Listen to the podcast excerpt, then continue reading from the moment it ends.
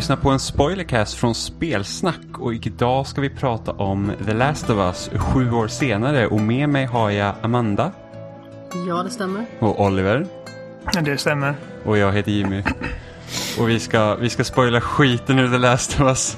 Är det verkligen en spoilercast? Det känns Typ. ju ändå som att en spoilercast är någonting där man går igenom spelet i kronologisk Alltså vi, ordning. vi, vi kommer prata om Det har spelet vi aldrig som... gjort. Vadå? Vi har aldrig gått igenom liksom, händelserförloppet kronologiskt i våra spoilercast. Vi bara pratar öppet. Liksom. Men vi- jag visste har- det i en, åtminstone. Ja, vi, ibland har vi. Men, men alltså vi, vi kommer gå igenom The Last of Us så att om man inte har spelat det och hamnar in på den här podden och känner så här, "Åh, jag skulle vilja spela första spelet innan tvåan kommer, då ska man inte lyssna på den här för vi kommer, att, vi kommer liksom inte att undvika eh, några händelselopp överhuvudtaget. Absolut inte. För vi ska diskutera Eh. spelet. För nu är det, för att du och jag Oliver, vi gjorde ju en spoilercast när det här spelet var nytt. Mm, vilket gör detta till det första spelet som har fått två spelsnack spoilercast. Precis, och vi gör det för att eh, senare den här veckan så kommer tvåan att släppas. Och vi planerar att göra en spoilercast på det sen också. Men det tänkte att det skulle vara kul att gå tillbaka till det här spelet. Liksom så att det är sju år sedan det har släpptes. Och, liksom, och vi har spelat om det här inför tvåan. Och lite känna så här, okej, v- hur känns det att spela det här spelet nu, sju år senare? Mm. Jag tänkte gå tillbaka och lyssna på vår spoilercast för att se vad vi sa då. Men eh, det gjorde jag inte. så Nej, jag orkar inte göra hemläxa. Det är bara... Men det, jag, det enda jag vet från det spoilercast-avsnittet är att Oliver, du låter i ena örat och jag låter i andra örat. Vilket är Oj. lite jobbigt. Yes. Jag vet inte vad som hände. Jag tror det var något fel med Mumble när vi fortfarande använder Mumble. Var jobbigt. Ja, det är lite jobbigt faktiskt. Men eh, så kan det vara. Det kommer inte vara så den här gången, hoppas jag. Nej. Nej, för att man har inte tre öron. tänk om, någon, tänk om någon, ett spår försvinner då? så ni sitter och pratar med Ja, och så, så bara, Amanda känner sig så ignorerad. Vi får klippa in ett hej där i början, så, så bara, det får vara. Men, eh, ja. Jag vet inte riktigt var vi ska börja. Nej, men alltså, jag det- tänkte bara så här att, okej, det du- Oliver, du har förmodligen spelat det här spelet fler gånger än någon av oss. Alltså ett dussintal gånger minst. Ja, jag hade inte spelat The Last of Us sedan eh, remastern släpptes på PS4. Så att för mig var det Mm. liksom sex år sedan vi spelade igenom det. Hur ser det ut för dig, Det Amanda? släpptes 2014, ja. Ja, när spelade du Last of Us sist? Jag spelade Last of Us sist 2016. Eller ja, inte riktigt egentligen. Jag började spela det förra sommaren, alltså år 2019, med en kompis som inte är så tv-spelsvan. Så jag fick eh, ta alla mer tv-speliga momenten och hon fick gå. Eh, men sen så kom vi inte längre än The Capitol Building. På grund av anledningar. Jag känner ändå att det är liksom någon form av testament till det här spelet. Att det är intressant för olika sorters människor. The, The Last of Us är det enda spelet i historien som eh, min mamma har varit med och kollat på från början till slut. Jaha, sådär. Hon var helt liksom... Jag tror att bara hon satt väl och typ sticka i min soffa när jag började spela. Och hon liksom småkollade. Och efter den början där liksom med outbreaken och Sarahs eh, bortgång. Så var hon liksom, bara, vad är detta? Det ser ju helt... Eh, typ som en film. Det ser ut som riktiga människor. Liksom skådespelet. Jag bara, jo det är, det är väldigt imponerande. Och så fortsatte det och sen så liksom hade vi spelat ett par timmar. Hon bara, skulle du kunna vänta med att spela tills jag kan sätta mig här igen? så bara blev det så. Hon, hon liksom såg hela vägen. Och det är kul för att min mamma är väldigt så här, eh, alltså hon vill bara ha lyckliga slut. Eh, och varje Som är gång min mamma som... också. Det är Ja. ganska frustrerande. Eller hur? Och eh, alltså jag gillar ju lite mer... eh, Alltså jag har inget emot lyckliga slut typ i Disney-filmer och sånt. Men alltså när det gäller sådana här Det mer ska vara misär grejer. jämt.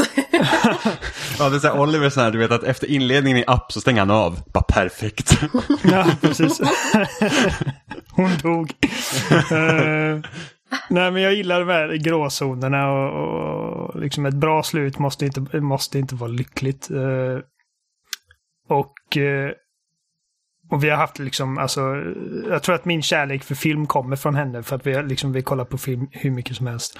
Uh, och varje gång jag tar fram en film och det liksom ser ut som att hjälten håller på att förlora eller dö eller någonting hemskt händer. Så börjar hon typ slå mig på axeln och bara Vad är det du får mig titta på? Da, Tar alltid ut det i förskott ungefär som att åh nu är det kört. Men jag bara kan du bara kolla liksom får du se vad som händer. Hjälten kanske överlever. Och hon var inte glad eh, så här, typ två tredjedelar in i spelet när det ser ut, alltså när Joel trillar av hästen. Och nästa sekund så liksom är han ingenstans och det är bara Ellie ensam. Då var hon nära på att gå därifrån.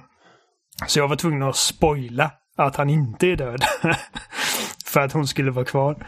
Det, alltså, jag tycker den övergången från mellan höst och vinter tycker jag typ det är ett av de bästa grejerna i spelet. Mm. Eh, Men jag måste ändå ge det här ändå att Naughty Dogs spel i alla fall från Uncharted och framåt är ju liksom väldigt lätt att titta på.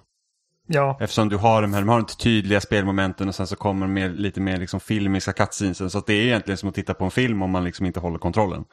precis. Och jag minns det även på första Uncharted som jag inte var helt såld på. För att jag hade spelat Gears of War innan. Som är liksom rent spelmässigt en mycket mer intressant och liksom engagerande cover shooter.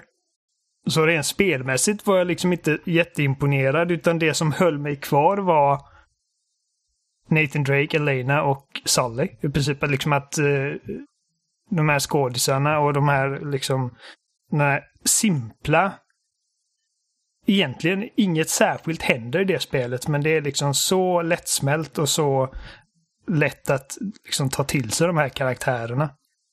Att liksom, det var det som fick mig igenom det. Ja, men de är väldigt tacksamma att eh, vara bisittare och Mm. eh, beskåda på det viset. Som sagt, min kompis har ju inte spelat, liksom inom citationstecken då, på riktigt. Eh, alltså bara kanske testat att spela lite då och då. Och sen så har hon varit hemma hos mig och då har vi kanske spelat men, Towerfall någon gång. Eh, Jag minns eh, förra årets födelsedag, då hämtade vi Thai och spelade Towerfall och Overcooked. Eh, och sen så spelade vi igenom eh, hela Dear Esther en gång också. Eh, och då sa jag liksom till henne att vi borde spela The Last of Us ihop. Eh, vi kan spela på lättaste så att inte liksom, vi riskerar att eh, hamna i någon knipa liksom ifall du vill spela mer. Eh, I och med att det är första gången så. Sen blev det ju att jag spelade alla speliga moment ändå. Men eh, hon tyckte att det var väldigt spännande att se på. Eh, och var väldigt fascinerad över hur liksom, nymodigt att se ut. Och det här var ju ändå som sagt, det här var ju förra året. Så det var ju ganska så många år gångna ändå sedan eh, originaltiteln spelade. Jag spelade ju det remastered-mässigt eh, då. Förra året. Det var faktiskt eh, ett av de första spelen jag skaffade när jag skaffade min PS4. Det var ju liksom när jag flyttade in i liksom eget boende, när jag bodde helt själv. När jag eh, flyttade hemifrån så då hade jag ju sambo liksom. Eh, men några år senare så bodde jag ju helt själv och då skaffade jag en PS4. Och eh, då fick man med ett spel och det var Batman Arkham Knight som jag fick med. Men första spelet som jag liksom beställde till konsolen var The Last of Us Remastered. För att kunna spela det i upphottad version. Och det är ju en annan grej liksom också som är som, som Naughty Dog också är bra och som de liksom lägger fokus på, det är ju på karaktärerna. För att, för att om man tittar liksom på, man ser, jag tror att jag brukar nämna här i podden ibland när vi liksom sitter och diskuterar saker, men det här att vissa spel är så himla fokuserade på sin liksom övergripande handling att karaktärerna glöms bort, vilket gör att man liksom tappar intresset. Eh, att världen går under och allt det här och det är det enda som driver en framåt, medan det är egentligen relationerna som byggs mellan då spelarens karaktär och de karaktärerna man har runt omkring en som är liksom det bästa. Alltså typ tänker man på Mass Effect så tänker man ju ofta på liksom så att ja, men jag, jag skapar relationer med de här karaktärerna, liksom, det blir min resa. Och även om du inte har liksom den formen av agens i, i Uncharted eller Last of Us så är det ändå så att det är, det är Joel och Ellies resa. Eh, och även om, liksom, om man tittar då på The Last of Us, vilket som jag tyckte blev, kändes så mycket mer tydligare den här gången mot när jag spelade första gången, det är att de storybeatsen som spelet går igenom, om vi nu bortser från karaktärerna, så är de liksom, det är ganska vanlig mall för så här postapokalyptiska spel, speciellt när det kommer till zombies. Det är liksom så här att om du har, ja människor är typ farligare än zombiesarna så du har liksom stora eh, grupper som typ raidar eh, andra som reser runt. Vi har kannibalerna. Eh, och lite sånt där. Så det är så att okej, okay, men det här har vi liksom sett i hur många liksom, spel, filmer, eh, serietidningar, böcker, vad som helst. Liksom. Ja, precis, att man mm. bevisar liksom på något vis att eh, de infekterade, de är inte onda utan de har liksom mest haft otur. Mm. Och, eh, och de kan inte hjälpa vad de gör, men att människor sätter sig själva i situationer där de måste ja, genomgå bestialiska dåd. Ja. Och jag kan väl tycka väl, så här nu, sju år senare, liksom att det är lite tråkigt att man liksom gör den grejen igen. Att man liksom säger att ja, men vi gör de här grejerna, för liksom, det är så återkommande i den här typen av media egentligen, eller medier. Liksom, att vi, vi måste gå igenom de här grejerna så att det liksom blir ganska så att ja, men det blir rätt förväntat egentligen. Eh, så min förhoppning inför tvåan är ju det att vi liksom att, att de inte liksom går tillbaka i redan beprövade hjulspår, att man försöker liksom göra någonting, alltså att vi behöver liksom inte se samma saker om man tänker så. Ja, precis. Men det var ganska så roligt faktiskt, för när du och jag spelade igenom Gears 5 för ett ganska så kort tag sedan så sa du som följer, för då gick vi liksom igenom den första lite mer öppna delen när man går igenom den här staden. Och då sa du, varför är det så tråkigt att gå runt här och varför är det inte tråkigt att gå runt i The Last of Us? För man går runt väldigt mycket och gör ingenting. Eh, och då diskuterar vi lite kring det och det är för att karaktärerna pratar hela tiden med varandra. Och man får lära sig saker om karaktärerna när det är den här dödtiden. Så det är fortfarande intressant att bara gå runt. De har dialog hela tiden och man märker små detaljer och man märker nya detaljer varje gång man spelar om spelet. Jag tror att det måste ha varit min kanske femte genomspelning när vi spelar ihop det nu. Mm. Eller fjärde möjligtvis. Nej, femte. Och eh, man märker liksom små saker hela tiden som man liksom inte har tänkt på för. Mm. Och just att liksom, det handlar inte bara om att ah, men vi ska hit nu. Så att vi pratar bara om det. Utan det är liksom så här, det kan vara någon så här att ah, men typ vi hittar en gammal arkadmaskin och så säger Ellie att ah, men vi försökte spela det här för en tid sedan. Liksom. Eh, och mm. det funkar inte eller vad som helst. Och liksom, det har egentligen ingenting med själva berättelsen att göra, liksom på det stora hela. Men det är liksom bara en sån liten detalj. Okej, okay, Ellie liksom, någon gång så har de hittat en arkadmaskin och liksom som ett barns fantasi så har man liksom låtsas att man spelar det. Liksom mm. sådana grejer som inte bara bygger på relationen mellan Joel och Ellie utan det bygger också på alltså karaktärsbyggandet för Ellie så att vi liksom lär känna vad hon är för karaktär. Eh, och, och, och, det är liksom, och det är någonting som jag tycker definitivt att då till exempel Gears 5 misslyckas med. För att det är liksom så att Karaktärerna alltså, känns onödiga Ja men allihopa. de kommer liksom ingenstans heller. Som att, jag vet att vi inte ska prata så mycket om Gears 5 men i, i Gears 5 så är det så att det är en, alltså de två karaktärerna, alltså Dell och Kate, de har liksom en, en, en falling out med JD liksom. Och de diskuterar det knappt i spelet. Det är liksom, det, det är liksom, och när de nämner det så liksom är det bara i förbifarten. Men det, är liksom, det, ger, det finns liksom ingen substans till det egentligen. För det, det bygger liksom inte på någonting utan det, de bara mumlar lite hit och dit och sen så eh, mot slutet av det spelet sen så kommer JD tillbaka och det är typ så här, jag är ledsen och de bara okej nu är vi kompisar igen och så är det klart. Mm. Och, och, jag känner liksom att saker som de tar upp i Last of Us under spelets gång liksom, det, det byggs, det, liksom, det hela tiden byggs på. Så att sen när man kommer till slutet så, så, så är det en så stor skillnad. För vi vet vem Joel är, vi vet vem Ellie är, vi vet vad de har gått igenom.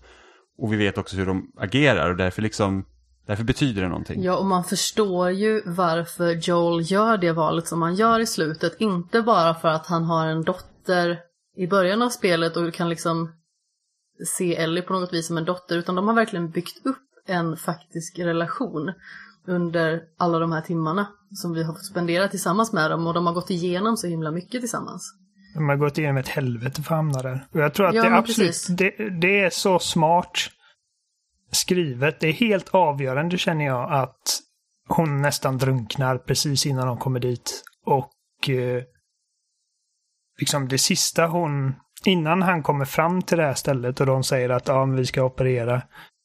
Eh, det sista han såg av henne var liksom att hon var liksom livlös på mm, Precis, och han trodde ju att hon hade dött liksom. Hade de kommit fram tillsammans eh, utan problem och pratat om det och hon hade liksom gjort det tydligt för honom att jag vill göra detta så hade det kanske gått helt annorlunda. Men nu var det liksom att han blev typ blindsidad. Alltså de, hon hamnade i vattnet. Det är någonting man har liksom undvikit att liksom, för att man vet att hon inte kan simma. Så när hon väl hamnar i vattnet så vet man att det är en big deal. Och han försöker liksom eh, få liv i henne igen och sen slår någon honom i huvudet och han vaknar upp flera timmar senare och de bara ja men hon är borta, du kommer inte få träffa henne igen, du, kommer få, du kan åka hem nu liksom. Ja men precis så att han har transporterat henne liksom i månader och de har liksom spenderat så mycket tid tillsammans, räddat varandra, hjälpt varandra och sen först då, så pass lång tid senare, när det bara har varit de två, så får han veta liksom att hon måste opereras i sin hjärna för att de ska kunna eventuellt få ett botemedel och det är inte säkert att de ens kan få det. Men han hade ju heller inte, liksom, det här är bara liksom fantasilandet nu då, men alltså om de hade kommit fram och de säger att ja men vi ska operera bla bla, då hade han liksom han hade inte låtit henne göra det utan att fråga liksom vad innebär det, vad, vad, vad är riskerna, vad, liksom, hur funkar detta? Och Nej, då hade de förmodligen fått säga det och då liksom, då... Och jag tror att Ellie, Ellie hade varit okej okay med det. I slutändan. Hon, Hon hade varit liksom okej okay med att ta liksom det ödet liksom, ja. för världens bästa. Men att inte ge henne möjligheten. Guilt. Ja men precis, alltså liksom... att inte ge henne möjligheten att faktiskt säga jag vill göra det här eller inte utan att Marlene bara säger att det här är vad hon skulle ha velat. Eh, jag antar att det är mycket det som triggar Joel också liksom att du vet inte vad hon vill. Ja, nej. Hon har inte sagt det till dig. De, de har ju förmodligen inte preppat henne om alla risker och grejer utan de har ju sagt att ja men vi, vi ska operera dig nu och så, och så, så har vi botemedlet sen. Ja, um, exakt.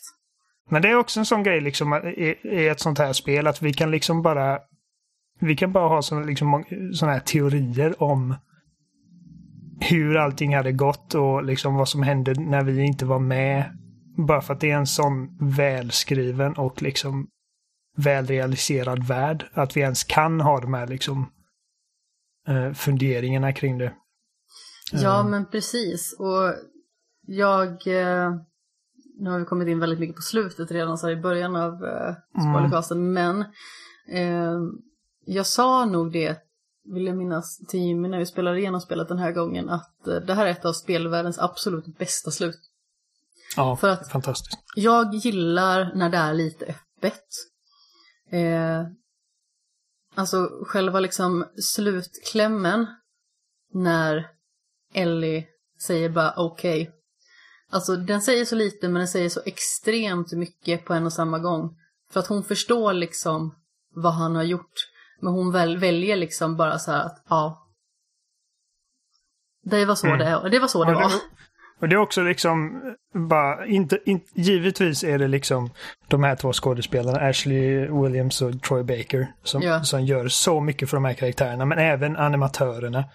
Eh, som liksom, för att ansiktsanimationerna är handritade mm. med liksom riktigt footage av skådespelarna som referens. Ja. Och det, man kan ta ut så mycket, bara i hennes blick. För att kameran liksom är fast på hennes ansikte i 15 sekunder när hon liksom bara reflekterar över det han säger där till ja. henne, att jag svär. Liksom.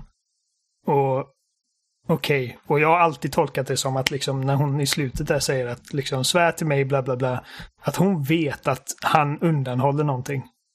Ja, absolut. Så har jag också tolkat det eh. också. Man ser hur liksom tvivlande hon är till hans Precis. svar.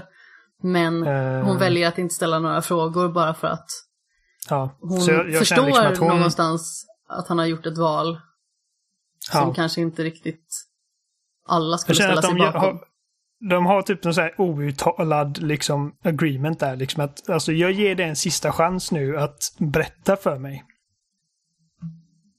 Och oavsett vad ditt svar är så accepterar jag det och sen släpper jag det. Men jag måste ja. liksom, jag måste fråga en sista gång. Mm. och det säger också liksom, men vi snackar mycket om Ellie i det ögonblicket, men det säger också mycket om liksom viljestyrkan och karaktären hos Joel. Liksom att han, han står på sig. Att det är liksom, alltså, där är en man som vid det här laget, alltså inte i början givetvis, men vid det här laget i slutet, hade liksom kravlat genom eld och knivar liksom för henne. Ja, Och, eh, absolut. Alltså, han har, han har ju bokstavligen liksom mördat och torterat sig fram för att liksom komma fram till henne genom hela vägen. Så att, ja, nej, det... Jag som är, alltså Joels sätt att ljuga för henne i slutet är precis samma anledning som han eh, sköts genom hela Firefly-organisationen liksom. Det är för att han inte vill förlora Ja. henne. Han har ju mer att förlora där än henne känns det som. Eller han känner det och därför ljuger han. För att hon har liksom gett hans liv någon form av mening. Menar, alltså, från det att, till från att vi möter Joel, okej, eh, efter att Sarah dör, liksom 20 år senare. Så han bara tar sig igenom livet. Det enda han gör är att liksom överleva, han lever inte. Och Ellie i slutändan har gett honom någonting att leva för. Liksom någonting att någonting att vårda och eh, bry sig om. Um, och det är liksom efter 20 år av att inte ha det så kan jag tänka mig det måste vara hur svårt som helst att acceptera att jag måste ge upp detta nu. Ja, men det är precis Och som han- han säger någonstans i spelet också, liksom att eh, det spelar ingen roll för man hittar förr eller senare alltid någonting att kämpa för. Liksom. Precis. Eh, han säger liksom I struggled a long time with surviving för han Mm. liksom inser att hon har survivor guilt för hon berättar om Riley. Precis som Ja. han har survivor guilt för att liksom men militären sköt emot honom och, och dottern liksom och han överlevde. Ja, Ehm, så, så, ja, och det, alltså jag tror att det är liksom en av mina absoluta favoritsaker med liksom hur det här spelet berättas och, och med vilken fingertoppkänsla det berättas. Att det finns så mycket att läsa ut mellan raderna. Liksom att det som inte sägs i dialogen säger precis lika mycket som det som faktiskt sägs ja, Och jag menar, som mitt favoritexempel liksom, som jag tar upp hela tiden. Jag har säkert liksom tagit upp det här en miljard gånger på podden, men bara liksom när de står där i slutet och han säger typ att jag kämpade länge liksom med överlevnad och liksom att hitta någonting att leva för. Och han liksom bara typ tar på klockan liksom. Eh, klockan som han fick på sin födelsedag liksom kvällen innan Sarah dog. Och den här trasiga klockan som han fortfarande bär. Och det är som sagt, alltså, de säger så mycket bara med små gester och små liksom huvudrörelser och blickar. ja men precis. Men där, Som fortfarande är ovanligt i tv-spel, liksom sju år Absolut. senare. Och det är det jag känner är liksom storheten med det här spelet. Att det är därför liksom folk fortfarande pratar så mycket om det. För att det är ingen vanlig liksom shooter. Det är ingen, alltså... Att, liksom, att, att boila ner det här spelet till en zombie-shooter är... Det är inte osant. Men det är också liksom att inte se skogen för alla träden om du förstår vad jag menar. ja, det är ju att ta ifrån upplevelsen, alltså dess storhet lite grann. För att det är så mycket mer än en tredjepersonsskjutare där man slaktar Mm. zombies. Det finns ju så himla mycket mer att utvinna från berättelserna. Så ta bara som början till exempel. Eh, när man faktiskt får spela som Sarah. Som sagt, det är Joels födelsedag. Hon har köpt honom en klocka. Hon vaknar mitt i natten och världen har liksom spårat ur fullkomligt. Och man får gå runt i huset som henne. Och bara en sån sak att man får spela som henne. Alltså det är bara kanske en kvart, 20 minuter som man går runt och kollar på saker och pillar på saker och eh, liksom hela den biten.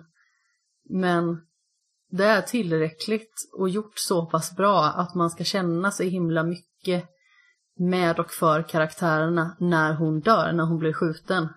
Mm. Och anledningen till, till det är ju att hon har ju blivit eh, skadad i benet när de kraschar med bilen. Mm. Så han bär ju henne. Vilket gissningsvis då eh, gör det ännu svårare för eh, den här polisen då att låta dem passera. Bara för att tänk om det är liksom att hon har blivit biten och att det är därför som han bär henne. Han vågar liksom inte ta några chanser den här polisen och skjuter och hon blir träffad och hon dör. Hela, hela den här introsekvensen, alltså själva utbrottet eh, av den här pandemin är så smart utvecklad. Jag, jag, jag uppskattar liksom vilken återhållsamhet de, de visar genom hela liksom spelet. Jag tycker det är trevligt Eh. också i början att det här liksom utbrottet av eh, virusets spridning på något vis.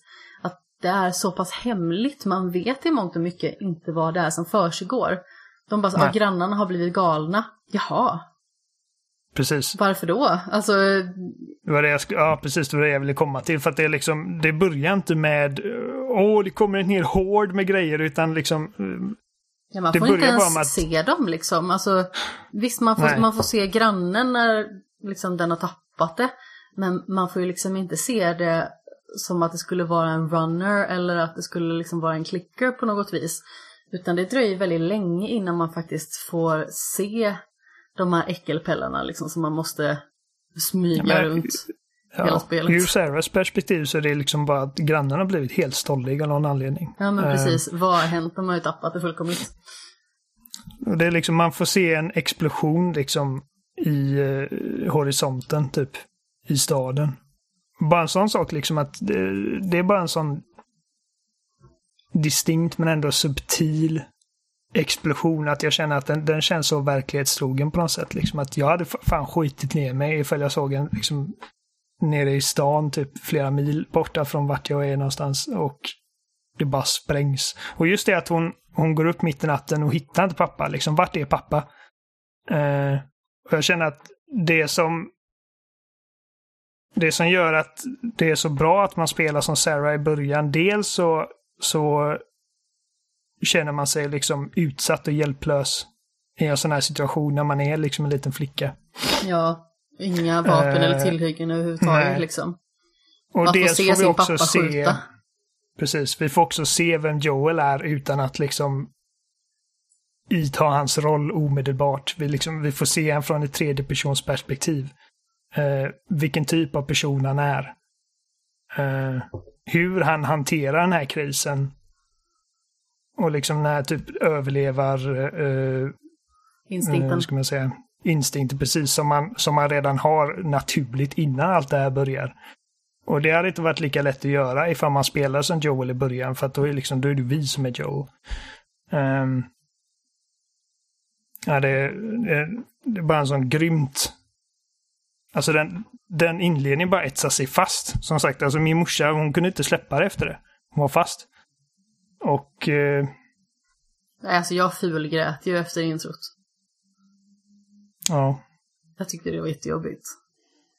Och som sagt, det är jag som med återhållsamheten, liksom att eh, när vi får se dem där på kvällen innan, liksom att det är inte världens mest liksom lovey-dovey, du vet, eh, klyschigt, David Cage-gulligt, liksom. Där de bara oh I love you, I love you, bla bla, oh min älskling, oh, då, då. Utan det är liksom, det Nej, första vi hade- hör hade- är liksom, Hade det varit David Cage då hade ju han haft sin fru där, hon hade varit gravid och de hade haft jätteflott Ja. hus det var liksom så här solsken och sen kommer typ en meteor och slår ner på huset och sen kommer pandemin och då bara oh my god. Eh, ja, precis. Alltså det, det första vi får höra, liksom den första dialogen i spelet är Joel som snackar någonting om hans jobb. Liksom. Man förstår att de inte har det så bra ställt och han, han kämpar liksom och det, det är inte alltid lätt. Och eh, så att liksom det bara känns så verkligt. Liksom. Redan från, från första minuten känns det liksom verkligt. Och det är det jag älskar med Naughty Dog-spel från liksom eh, jag antar Uncharted och framåt, att det känns som att när man strippar ner allting till dess liksom bara essens så det känns som att pitchen för de här spelen inte kommer liksom från åh, det är en zombieepidemi eller åh, det är detta, detta, utan det, det är de här två karaktärerna. De är liksom hjärtat i den här berättelsen. Och eh, Ja, men det, deras liksom lojalitet ligger i första hand hos sina karaktärer. Och det är det som driver allting de gör. Är, är, är det någonting så här nu, när det har gått så långt, är det, är det något du liksom så här, eller ni har reflekterat över så att, som ni inte tänkte på första gången? Om det är liksom, det- är bättre eller sämre vad ni kommer ihåg, eller om det är något som är märkligt, eller liksom så här, för att det har ju hänt en del med spelutveckling sen 2013. Alltså, någonting som jag reflekterar över det är att sommardelen är väldigt lång. Alltså det vill säga hela första delen egentligen innan man har kommit till eh, Tommy, alltså Joels bror. Eh, Mm. Och jag tycker att, jag har inte tänkt på det tidigare, men jag tycker att det blir lite för utdraget. Det är liksom lite för mycket svängar hit och dit. Eh, och det känns som att första delen, den har liksom Jag inte hela Pittsburgh. rappheten. eh, Ja, men den har inte heller rappheten på något vis som eh, de andra tre delarna har. Alltså nu kanske sista delen när man kommer till vår igen, den kanske är ganska så kort. Men eh, jag tycker att sommardelen blir lite för lång. Alltså det är liksom först som sagt så är man i Boston. Och sen så är man länge med Tess. Och man eh, flänger runt där. Och visst, det är jättebra liksom för att etablera världen och liksom se vad man ställs inför. Man får stöta på många olika typer av hot eh, under hela sekvensen och sen så ska man liksom ta med Ellie till Capitol Building men sen så händer det eh, Det känns som att det är så himla mycket som ska knökas in i första delen och det känns som att första delen blir så lång. Det känns som att man hade kunnat kanske jag vet inte. Jag tror att Delat eh, upp det lite mer och det... koppla bort vissa grejer. Alltså ta typ hela den här sniper-grejen. Till exempel, alltså jag tycker det är intressant att man får klättra upp, att man får döda snipern och sen så får man sköta, äh, skjuta lite eh, fiender av olika slag. Alltså både mänskliga fiender och infekterade fiender. Men med hela stridsvagnsgrejen och det där, så det blir för mycket. Alltså det är många ställen som tar lite för lång tid. Och jag förstår, alltså de har en lång resa framför sig. Men eh, eh, att det liksom går från att man inte ens har träffat Ellie till hela den här grejen när eh, Sam blir infekterad och hans storebror skjuter sig själv i huvudet. Och sen kommer hösten. Eh, det är en väldigt liksom lång sommarsekvens i relation till hur lång hösten eller vintern eller våren sedan är. Det känns lite oproportionerligt på något vis. Jag tror att det är oproportionerligt för att under sommaren där tidigt så det är fortfarande liksom tidigt i deras relation och att vi liksom måste få vara med och se eh, den relationen utvecklas liksom för att de alltså i sommaren där så de är ju fortfarande inte liksom Bundis. som nej precis. Eh, det är ju någonting som utvecklas liksom primärt under den delen. Ja, alltså de, Eh, de är ju ganska kalla mot varandra, eller framförallt så är Joel väldigt kall mot Ellie under ganska stor del av eh, sommaren. Sådär. Det är ju framförallt Mm. liksom när eh, Sam då, som har blivit Ellies kompis, när han dör. Eh, Mm. Då på något vis så börjar Joel steppa upp och bli lite mer omhändertagande. Eh, och försöker vara lite mer förstående bara för att han liksom inser väl någonstans att ja, han kan inte vara den här surpuppan hela tiden för att hon behöver stöd för att de ska kunna ta sig vidare.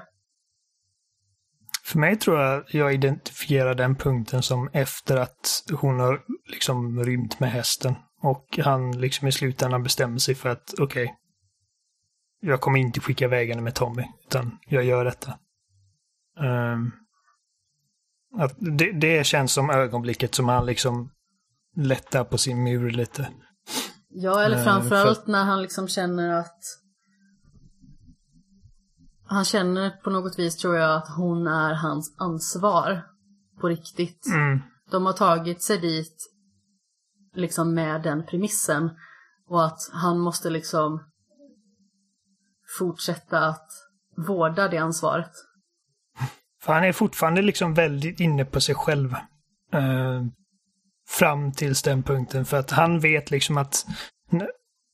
Eller vet inte det, men han vet ju liksom att när vi kommer fram till Tommy så tänker jag lämpa över henne, eh, henne till honom för att jag klarar inte av det här ansvaret. Alltså jag... Eh, Jag tror han är, han är så skräckslagen för att liksom låta någon människa betyda någonting för honom i en, i en värld där saker bara kan liksom tas ifrån honom när som helst. Det är Ja, en sorts försvarsmekanism. men dels det och dels så tror jag att han ser så mycket av Sarah i henne hon liksom är nästan jobbig att titta på eller jobbig att prata med bara för att han liksom ser vad han kunde liksom ha haft kvar på något vis. För att de är ju nästan lika gamla. Så Sarah var ju 12 när hon dog och Ellie är 14 när han ska börja transportera henne. Ehm, så jag antar liksom att det är mycket med, med det också, liksom att han ser alltså den potentiella dottern som han kunde ha haft liksom. Eh, och att det blir svårt för honom att hantera det. Eh, för att förlusten har påverkat honom så mycket under den 20-årsperioden liksom som man inte har fått se honom. Och jag har alltid liksom eh, fått för mig liksom att när han säger det till henne, för att han är liksom lite frånvarande när han hittar henne i det här huset. Och han bara, kom igen vi måste gå, bla bla bla. Och det är när han säger liksom, du har rätt, du är inte min dotter, jag är inte din pappa. Ungefär som att han spänner blicken i henne och liksom nästan intalar sig själv att du är inte min dotter. Jag kan lämna av dig hos den här människan för att du, du är ingenting för mig.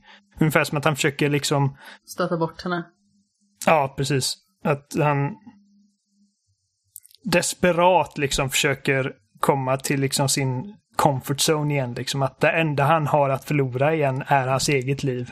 Som man inte bryr sig om så jävla mycket. Nej, och det är efter det som liksom, alltså det är först när, när de är på hästen och kommer till universitetet där som han faktiskt lite börjar liksom svara på hennes frågor om, om sig själv. Alltså hon frågar typ vad ville du bli när du blir stor? Han sa uh, jag ville bli en sångare. Det hade han ju aldrig erkänt innan den punkten. Nej men precis, och man märker ju extremt stor skillnad liksom från sommar och till vår när det nästan, nästan har gått ett helt år där och de har varit med så himla mycket. Eh, och de går uppe på den här sargade bron med massa liksom krockade bilar och han liksom på något sätt börjar se en framtid. Att ja, men, när vi har gjort det här, då ska jag lära dig att spela gitarr. Liksom. Precis. Och det, det, det, det, precis, det är det jag menar också. Liksom att han har hittat en anledning att leva. Och inte bara överleva. Liksom, och jag ska lära dig att spela gitarr och vi ska göra ditten och datten när detta är klart. Jag ser liksom, man märker att han ser fram emot att få detta undanstökat så att de kan liksom... Börja leva sina liv på något vis. Precis. Uh, och hon är ju liksom väldigt frånvarande efter den punkten för att hon gick ju givetvis igenom ett hemskt trauma under vinterdelen. Ja, verkligen. Liksom att bli kidnappad och nästan bli eh, pannbiff liksom. Och jag gillar den detaljen att vårdelen börjar med att Elliot står och kollar på liksom en, en målning eller en skulptur av en hjort. Uh, för att det var liksom jakten av hjorten som ledde henne till David. Ja. Och uh, det var liksom... Hon var ensam då. Och uh, hon inte ord för den jävla hjorten liksom. ja, nej, men precis. Och man märker ju också på henne eh, hur luttrad hon har blivit trots sin ringa ålder liksom på den här tiden när ja. de har färdats ute liksom hon i det vilda. Mycket, liksom. Hon har liksom. sett mycket skit. Eh, och han försöker ju liksom pocka på hennes uppmärksamhet. Eh, och man märker liksom hur påtagligt drabbad hon är, liksom när hon absolut inte responderar. Eh, helt plötsligt så är det han som vill ta sig framåt eh, och komma någon vart och få saker liksom undanstökat så att de bara kan gå till sina liv. Och hon liksom har väl tappat gnistan på något vis för att hon kommer inte att hjälpa honom när han ska boosta upp henne för att kasta ner en stege och han liksom måste säga till henne flera gånger och gå och hämta henne för att hon mm. ens ska reagera och hon vill liksom inte prata om vad som har hänt heller. Eh, så hon har ju liksom gått och blivit det han har varit liksom tidigare när han inte ville prata om vad det är som har hänt. En sån jävla smart grej liksom att, att använda liksom ett så här mundane spelmoment som man har gjort hundra gånger fram till den punkten för att liksom hamra in en poäng. Ja, och det är ju ett moment är som är så stämmer. självklart liksom att okej, okay, man kallar på henne, hon ska komma och sen så gör hon helt plötsligt inte det. Nej. Och sen den liksom eh, efterkommande delen med girafferna som är bara liksom en av de mest minnesvärda delarna i spelet. Ja, det är ju tatueringsmaterial för mig. Jag har ju funderat på liksom att eh, eh, ha den någonstans på min eh, spelarm. Jag gillar också att, att man innan den punkten kan se affischer liksom för typ, eh, jag kommer inte ihåg vad staden är. Det, Det är de Ja, precis. eh, är det Seattle? Är de inte det i slutet? Är inte det sjukhuset Jag där? vet, Jo, det är det va? jag vet faktiskt inte. Jag vet att de är i Seattle i andra spelet. Men skitsamma. Det är, det är liksom stadens zoo. Liksom. Det är typ, kom och kolla på girafferna liksom. Och det är typ... Och det, det är liksom ett ögonblick som... det- är uppenbarligen ett liksom sällsynt ögonblick i den här världen för att hon blir ett barn igen i några minuter. Och Alltså hon jag är kommer ju ihåg ett första barn, gången det är det som är grejen. Det är det som är så himla hårt Jo. också liksom att, Jag vet. att hon, hon är ett barn. vara ett barn. Men hon har liksom varit tvungen att ta ett så stort ansvar liksom så länge. Det, alltså, jag kommer ihåg första gången jag spelade, alltså, det tog flera minuter innan jag hade hjärta att gå ifrån kanten, du vet, där de står och kollar. Och gå mot dörren. Ja, För jag visste det liksom, för att du, spelaren får ju valet liksom att du får välja när ni ska sluta kolla. Ni bara står där. Och de säger inte någonting, så att det är liksom, det, det är ingenting som håller en kvar annat än att du som spelaren vill liksom att, men det är ett fint ögonblick och jag vill inte dra tillbaka henne till verkligheten igen liksom. Eh, så jag bara stod där. Tills girafferna hade gått iväg i princip. jag stod också väldigt länge och glodde där första gången. Som ett får. det var så fint. Eh, Jimmy, du frågade om det är någonting som vi eh, ser annorlunda på. Och eh, för mig har det nog alltid varit att liksom Min åsikt har inte förändrats nämnvärt om det här spelet och liksom de delar som jag inte tyckte om jättemycket då är fortfarande de som jag inte tycker om så mycket nu längre. Alltså, eller fortfarande. Uh, jag tror att min lågvattenmärket för mig i spelet är nog vinterdelen. Och inte för att, inte för att storyn blir sämre. Den, den liksom, det är en väldigt viktig del av storyn. Jag bara tycker att det är inte lika kul att spela som Ellie. eh, med hennes... Dels är hon begränsad i liksom vilka vapen hon får använda. För att vid den tidpunkten så är man liksom van vid att oh, jag har mina pistoler, jag har min shotgun, min, min ditten och datten. Hon har sin pilbåge och en pistol och sen får hon ett jaktgevär. Och sen har hon också den här kniven som är helt OP. Alltså den, den, den oförstörbara kniven. Eh, och det är liksom, alltså när man springer genom staden obeväpnad eh, i liksom snöstormen och folk jagar en och man får typ ta det försiktigt och man är helt hjälplös. Och sen ska man gå samma väg genom staden som Joel. Ehm, det är nog den delen som jag känner att liksom när jag kommer dit fortfarande så är det bara, ah, okej, nu tar vi oss igenom det här så snabbt som möjligt. Mm. Ehm, Jag tror det som nästan förvånade mig mest nu när vi spelade om det var liksom, för att om man tittar till exempel på Uncharted 4 så kunde man se Last of Us influenser ganska tydligt i det Mm. spelet. Men vad jag inte hade räknat med hur tydligt jag skulle kunna se Uncharteds influenser i Last of Us. Liksom att det känns, för att i mitt huvud så är Last of Us ett mycket mer jordnära spel än vad uh, Uncharted är till exempel. Definitivt. ja, Men samtidigt har du liksom här, som, som i Pittsburgh, du har liksom pansarvagnen som jagar dig som känns en väldigt sån uncharted-grej liksom. Att det, det känns inte liksom att alla de här olika stridssekvenserna eh, sekvenserna som finns i spelet, allt passar liksom inte riktigt in. Det känns väldigt speligt helt plötsligt. Eh, så här med att liksom att, okej men vi har den här stridsvagnen här och det, bara, och det känns ju lite orimligt liksom. Eh, eh, eller typ, jag tycker Pittsburgh-delen är nog den delen som jag tycker minst om, för det är liksom, det är mest liksom så här, det är rum på rum av olika liksom fiendeansättningar liksom. Det, det är liksom, nu kommer vi hit, här är ett ganska öppet område, det är typ 7-8 fiender och sen så är man klar med det, så kommer man till nästa ställe där det är 7-8 fiender. Så att, så att liksom, man tröttar ut den ganska mycket där. Jag tycker att variationen i spelet efter det är, är bättre, om man säger så. Eh, så att, och, och, såna, och jag hade helt också glömt bort andelen vapen man har, liksom bara så att du har liksom en flamethrower mitt i allt. Det, är så bara, det känns så märkligt på ett sätt. Som jag liksom inte tänkte på första gången jag spelade. Så att det är liksom, sådana grejer kunde clasha lite. Så därför ska det bli jättespännande att se hur de hanterar tvåan på det planet liksom. Om det liksom kommer finnas mer liksom, det kommer, set pieces finns ju alltid men det kommer finnas mer liksom här sekvenser som känns lite så här, det där känns lite, eh, eller liksom, det bryter sig lite loss från illusionen om vad man kan föreställa sig att det är. Det, en annan grej du sa som jag reagerade på, du sa att det har hänt mycket sedan 2013 med spelutveckling och det är sant. Jag känner dock inte att just den här typen av spel, vilket spel av den här liksom kalibern har liksom kunnat mäta sig liksom sett till karaktärisering och liksom bara cinematiska karaktärsdrivna AAA-spel. Red Dead 2? Och möjligtvis God of War. Det är typ God of War, ja, men det är liksom... Men... Det är inte en lång lista på sju år. Nej.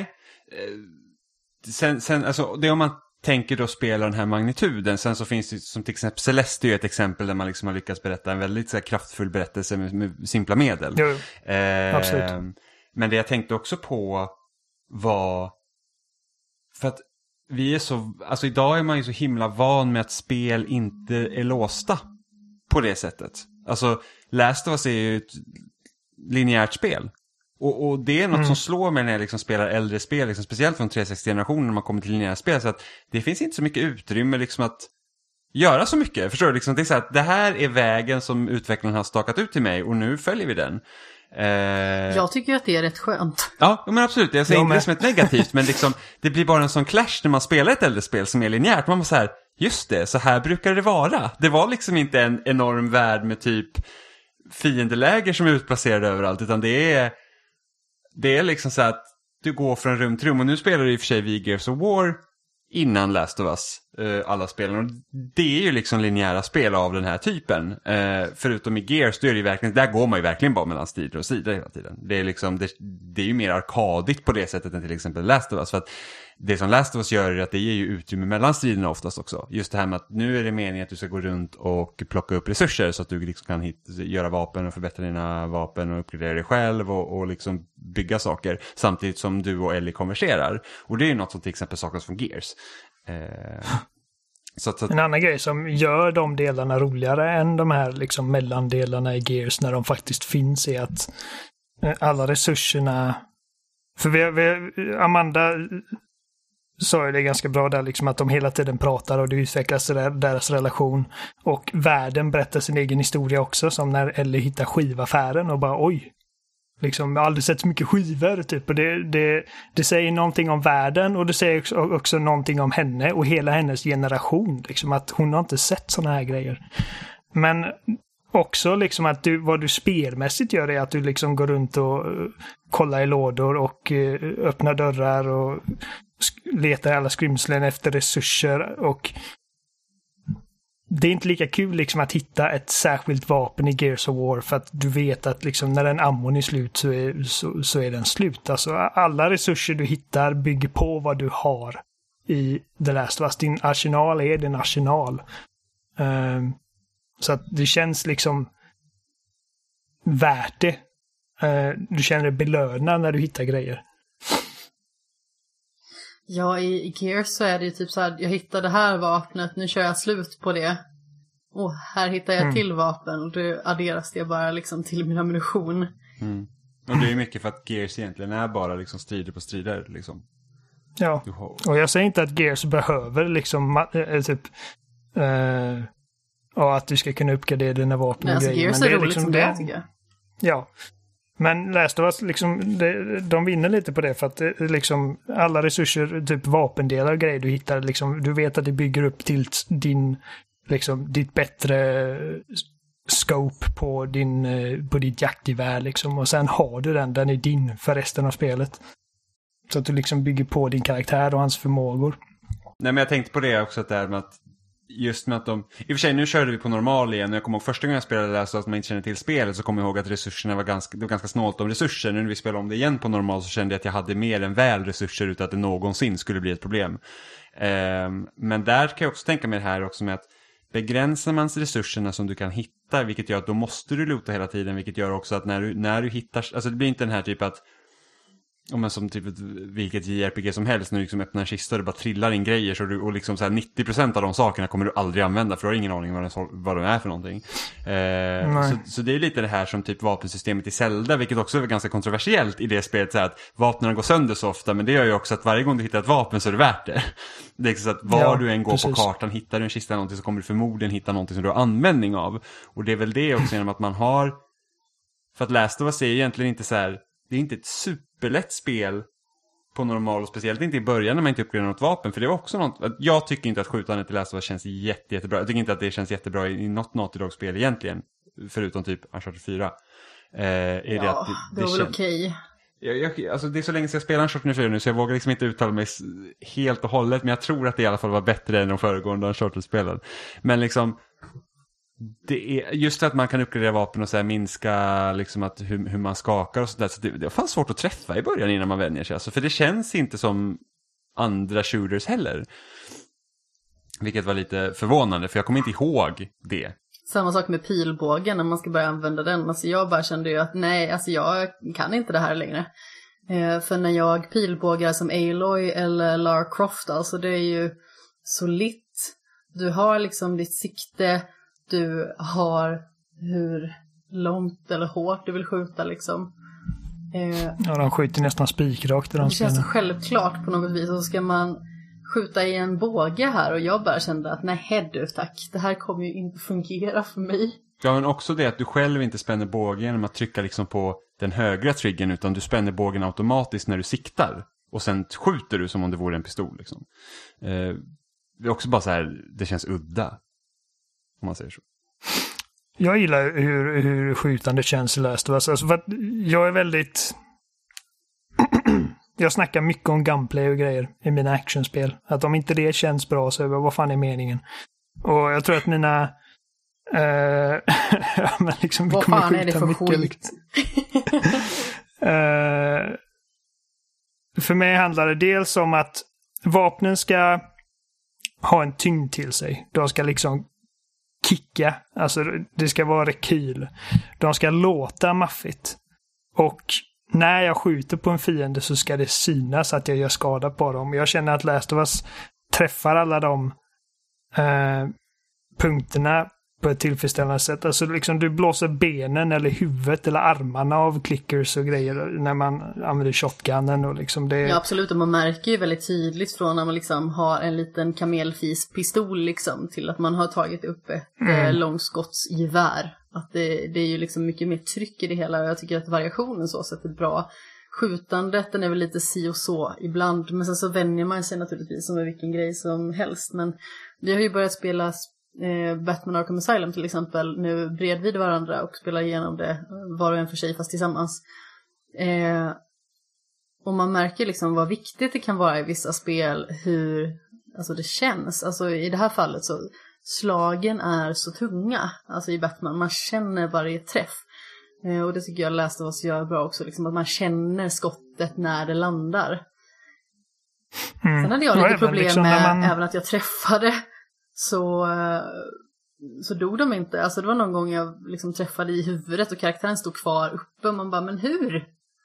Vad händer nu? Mm. Alltså, det, givetvis, alltså det, det är en, en av de absolut viktiga, viktigaste grejerna med något spel är att det känns bra. Alltså Marios hopp måste kännas bra. Men Batmans slag måste kännas bra. Och i ett liksom actionspel där man skjuter mycket måste kännas bra att skjuta. Annars är liksom halva poängen nästan borta. Jag kommer aldrig komma över om att jag inte lärde mig skjuta i Red Dead Redemption 2. Det kändes aldrig bra. Ditt liv kommer aldrig bli alltså, detsamma. Jag, jag vill inte köra med outaimet, jag vill köra, jag, bara, jag fick inte till det. Det var verkligen så att genom hela spelet, jag älskar Red Dead Redemption 2, men jag var såhär att nej, det är fan helt åt helvete att skjuta i det spelet. Jag älskar jag det. Jag håller på att spela det nu. Jag fattar inte. Jag var så här, det, är det är liksom, liksom, det är bara, jag var så jävla irriterad. Det, det funkar inte för mig. För, för mig var liksom typ någon sorts... Eh, jag kör inte helt och hållet free aim. Men jag kör inte liksom auto-aim heller. Jag har något sorts mellanting, jag kommer inte ihåg ah, vad inställningen är. Men ja, jag liksom kör så... helt free aim. Ja. Ja, nej, men alltså det alltså, Red Dead har också, jag tycker att det, vapnen känns riktigt jo, jo. bra. Det är liksom Och det, är- det är inte det riktigt jag menar. Det är inte som att vapnen inte känns bra i Last of Us. Det är liksom att det är något som är, känns underligt. Det är liksom så här att hur man, alltså speciellt innan man har uppgraderat vapnen och fått liksom lite bukt på dem så är det liksom så här, det, det är liksom, det är lite krångligt. Och sen så har de lite, man tänker att många shooters har ju liksom så här att det är ungefär samma kontrollsystem och sen eh, Last of Us har ett lite mer komplicerat, alltså komplicerade kontroller. När man liksom in i väskan byter och, och lite sådana där grejer. Som gör att det är lite klumpigt när man kommer liksom från andra spel. Sen vänder man sig givetvis. Jag tror att jag, jag blir nog, alltså första gången jag körde liksom att, när jag kände liksom att okej, jag gillar detta känns, det är när jag blir träffad av en fiendes vapen och Joel bara tappar balansen och flyger bakåt. Va? Det var jag inte van vid liksom, att, uh, att man blir träffad av någonting och man bara jävlar, liksom helvete, typ, man tappar helt orientationen och det, det känns så brutalt och desperat i sidorna i, i det spelet. Jag- gillar verkligen eh, Ja, alltså särskilt när man slåss mot fiender, alltså mänskliga fiender. Att de försöker liksom flanka dig på ett sätt som jag inte sett så ofta i, i sådana här spel. Eh, jag kommer aldrig glömma när jag var i hotellet där i Pittsburgh och liksom de bara... Jag såg dem i ena sekunden och sen bara skattrade de.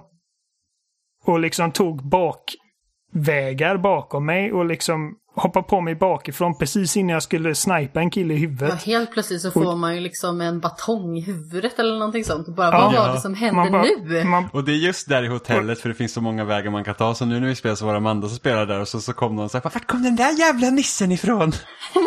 Ja, men de liksom, de smyger sig runt dig och Ellie varnar bara Look out behind you och jag bara puff, får liksom en, en stor sån här 4x4 i huvudet. Jag bara jävlar liksom och så då vet jag att den som jag precis fan, liksom skulle skjuta i huvudet han överlevde för att jag blev avbruten. Så nu har jag honom bakom mig medan jag slåss med den här jäveln. Så jag liksom bankar in skallen på honom med basebollträet och måste liksom... Jag springer snabbt in i ett rum, försöker typ ladda om mitt jävla snipergevär. Och, och liksom försöker få någon form av kontroll på läget. Och så smyger jag mig ut och så, och så ser jag en jävel och jag liksom springer fram, slår honom ner på marken, siktar mot huvudet och han bara no! Och så skjuter jag och sen så kommer en annan kille, hoppar på mig bakifrån, stryper mig. Ellie hoppar på honom med kniven och jag slår honom och sen blir jag intryckt mot väggen när de håller på och stryper mig och allting händer liksom på ett organiskt, alltså jag dog vid det tillfället, men det är liksom Allting händer på ett sånt organiskt sätt. Och eh, jag får erkänna att det är inte, det är inte alltid i spelet som de här coola liksom AI-drivna eh, scenarierna kommer. Liksom det, det är ganska sällsynt. Och jag hoppas att AI är ännu mer aggressiv och dynamisk i tvåan. Jag vet att eh, Naughty Dog har sagt typ att de liksom de tilltalar varandra med namn fienderna i det här spelet. Hundarna de har som jagar dig har namn. Och om du dödar hunden, de bara oh lucky no. Typ. Skönt att alla inte heter Fido i alla fall. ja. Ja men, eh, det, ja men precis, AI och sånt hoppas man vet. Även, även medhjälparna man har, att det också förbättras. För att det är också en grej som känns lite föråldrat när man spelar Last of Us. Det är liksom att när du har med Ellie eller Bill eller Tess eller Henry och dem så att de hamnar ofta i vägen. Och eftersom de då är liksom objekt i den här världen så kan de liksom gå i vägen och hindra dig när du har tänkt att gå någonstans för att rätt som det är så kommer de gåendes där.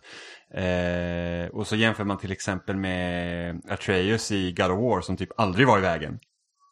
Och liksom följde med i striderna väldigt bra så det hoppas jag också liksom inte känns lika klumpigt. Ja, jag vet ju inte hur många gånger jag höll på att lägga en aprikos bara för att man liksom har stått och väntat på att det ska komma fiender och så kommer liksom ens kompanjon och springer i vägen och jag trodde liksom det var en fiende och blev så jäkla rädd. Och det minns ju jag liksom när spelet var nytt innan man liksom, man vet inte hur spelet fungerar och så smyger man runt bland klickers som är så här skitvidriga liksom. Och sen så helt plötsligt är man så här, Och Bill kommer- och man bara vad i helvete! Lugn, sitt ner i båten! Men alltså jag har jättehöga förväntningar på uppföljaren, men en grej som jag känner att jag är lite skeptisk till är att, för Naughty Dog sa det i någon sån här typ Dev Diary nyligen, att vi, vi, vi måste få alla NPCer, alltså alla fiender du möter måste kännas som att de är liksom en människa i den här världen. Liksom att du ser dem som en individ snarare än bara liksom en spelfiende. Och det, det är liksom, det är väl förmodligen nästa steg i liksom AI-utveckling. Mm. Det, Att de känns, det är en väldigt intressant tanke, för vi vet att de har pratat mycket om det här med att du ska ha empati. Men det är så att Mm. hur empatisk kan du vara om du ändå måste döda dem? Det är liksom så här att, liksom, vad försöker man, alltså, ska det ge mig, jag kommer till ett rum där vi säger att objektet, jag måste ta ut alla fiender här. Och sen så ska jag ändå liksom känna mig jättehemsk för att jag gör det, men någonstans så kommer, alltså, jag kan ju tänka mig att någonstans blir man avtrubbad sen. För det är så här, okej, jag bryr mig inte om att den här, att Jonny här springer och är ledsen över sin hund jag nyss sliceade med min kniv. Liksom, Jonny måste dö, så att, what's, så att det är liksom, det ska bli spännande att se hur de gör det. Kenneth kommer inte undan. ja. Jag tror att det simplaste svaret på det är att Ellie vill döda alla de här för att de har tagit något från henne. Alltså, jag, kan, jag, jag vet ju ingenting om liksom, eh, detaljerna i storyn, men jag tycker det känns ty liksom tydligt från trailers att döma att eh, de har felat henne på något sätt. Ja, och eh, alltså, alla hon dödar är liksom nästan typ som att åh, jag ska njuta av det här när jag liksom långsamt skär halsen av det. Ja, det beror helt på hur de gör det. Jag läste en recension igår som hade en ganska intressant take. Jag kommer inte säga någonting för jag, för jag vill inte liksom vill inte färga någons eh, åsikt om man inte vill veta liksom. Men det, det är så att okej, det, det ska bli intressant att se för att om man nu tänker liksom så här att just med att de har pratat här att liksom de fokuserar på karaktärerna men sen är det också så här att vad är det de egentligen vill säga med de här spelen liksom? Vad, vad, vad, han, om man, man liksom ett, vad handlar det första spelet om, liksom rättare sagt? Vad, vad, är liksom, vad är poängen med spelet egentligen? Och sen kommer man över till tvåan och vad, vad är då poängen vidare där? Så att det, det, det, ska bli, det ska bli intressant. En grej som jag blev väldigt glad över att se den senaste trailern jag såg var att man faktiskt fick se en yngre Ellie. Eh, alltså som hon var i första spelet. Med Joel. Så jag förmodar att spelet kommer börja ungefär där det slutade senast. Eh, att man får se henne liksom typ försöka finna ett fotfäste liksom. Oj. i sitt nya Jag, liv där jag, i jag tror Jackson. inte att det börjar så. Jag tror, att, jag tror i så fall är det någon flashback. Ja, så man får Ja. någon Det kan- form av det kan det vara. Ja, för vis. jag, jag tror inte att man kom... Alltså jag tror inte spelet börjar liksom kronologiskt på det sättet. För jag tror att det är... Ah, Nu, nu, nu, Det, det är möjligt, men alltså, oavsett, jag är bara glad över att vi faktiskt får se lite mer av liksom eh, vad som hände efter där. Mm, ja men absolut, det är Eh. liksom, jag, jag kan ju verkligen tänka, för att jag, jag antar ju att tvåan kommer att hantera slutet. Att det, det, För att jag tycker när jag, när är jag ser. Ellie liksom, precis, ja, garanterat. För att alltså när jag ser Ellie i liksom nya trailers och gameplay och grejer, hon ser väldigt jaded ut. För att det är fem år senare och det känns som att hennes relation med, med Joel är kanske inte riktigt som man liksom hade hoppats på. För man, man vet ju liksom att det, det är något outtalat där mellan dem och det kommer ju liksom gro inom henne. Och det kommer bli intressant att se för att liksom vi som fans som är så fästa vid båda de här karaktärerna att se att det liksom allting inte riktigt står rätt till. Att få se liksom honom från hennes perspektiv när det kanske inte liksom är överens med hur vi ser Joel. Uh, det tycker jag han gjorde ganska snyggt med Red Dead 2 liksom för att Rockstar visste ju det att liksom spelarna kommer älska John Marston redan från början. Men de sätter honom inte alltid i världens bästa dagar. Liksom. Han är en kill- kille som stack från sin familj så här, i ett år och sen kom tillbaka och han klantar sig här och där. Och, och Arthur Morgan är inte så förtjust i John Marston. Trots att Rockstar vet att vi, vi kommer vara förtjust i John Marston. Mm. Ja, men initialt i Red Dead 2 så är det väl liksom väldigt mycket det här med att men John Marston han är en jävla jon liksom. Ja, eh, bara, och jävla fuck up Abigail bara, ja ni vet hur han är. Han, han är en jävla idiot, han är good for nothing. Och sen när man spelar om etta så är det så att han är ju lite så, han är ju så i första spelet också liksom. Jag vet, men det är liksom, alltså våran, våran, vårat perspektiv på honom är ju liksom inte nödvändigtvis liksom samma som, som de människorna i hans närhet. Mm. Att liksom, vi får ju liksom en annan affinity till de här karaktärerna som vi liksom spelar som. Eh, och det är intressant för att liksom Joel är precis, alltså jag tycker liksom att det är svårt att liksom vända och vrida på hans sista beslut där till en liksom, till en god sak. Alltså det var ett väldigt egoistiskt Ja gud ja, det är jätteegoistiskt. eh, val. Det är liksom alltså, han, han fördömde i princip mänskligheten för att han inte klarade av att förlora en, en liksom, ska man säga, dottersfigur till.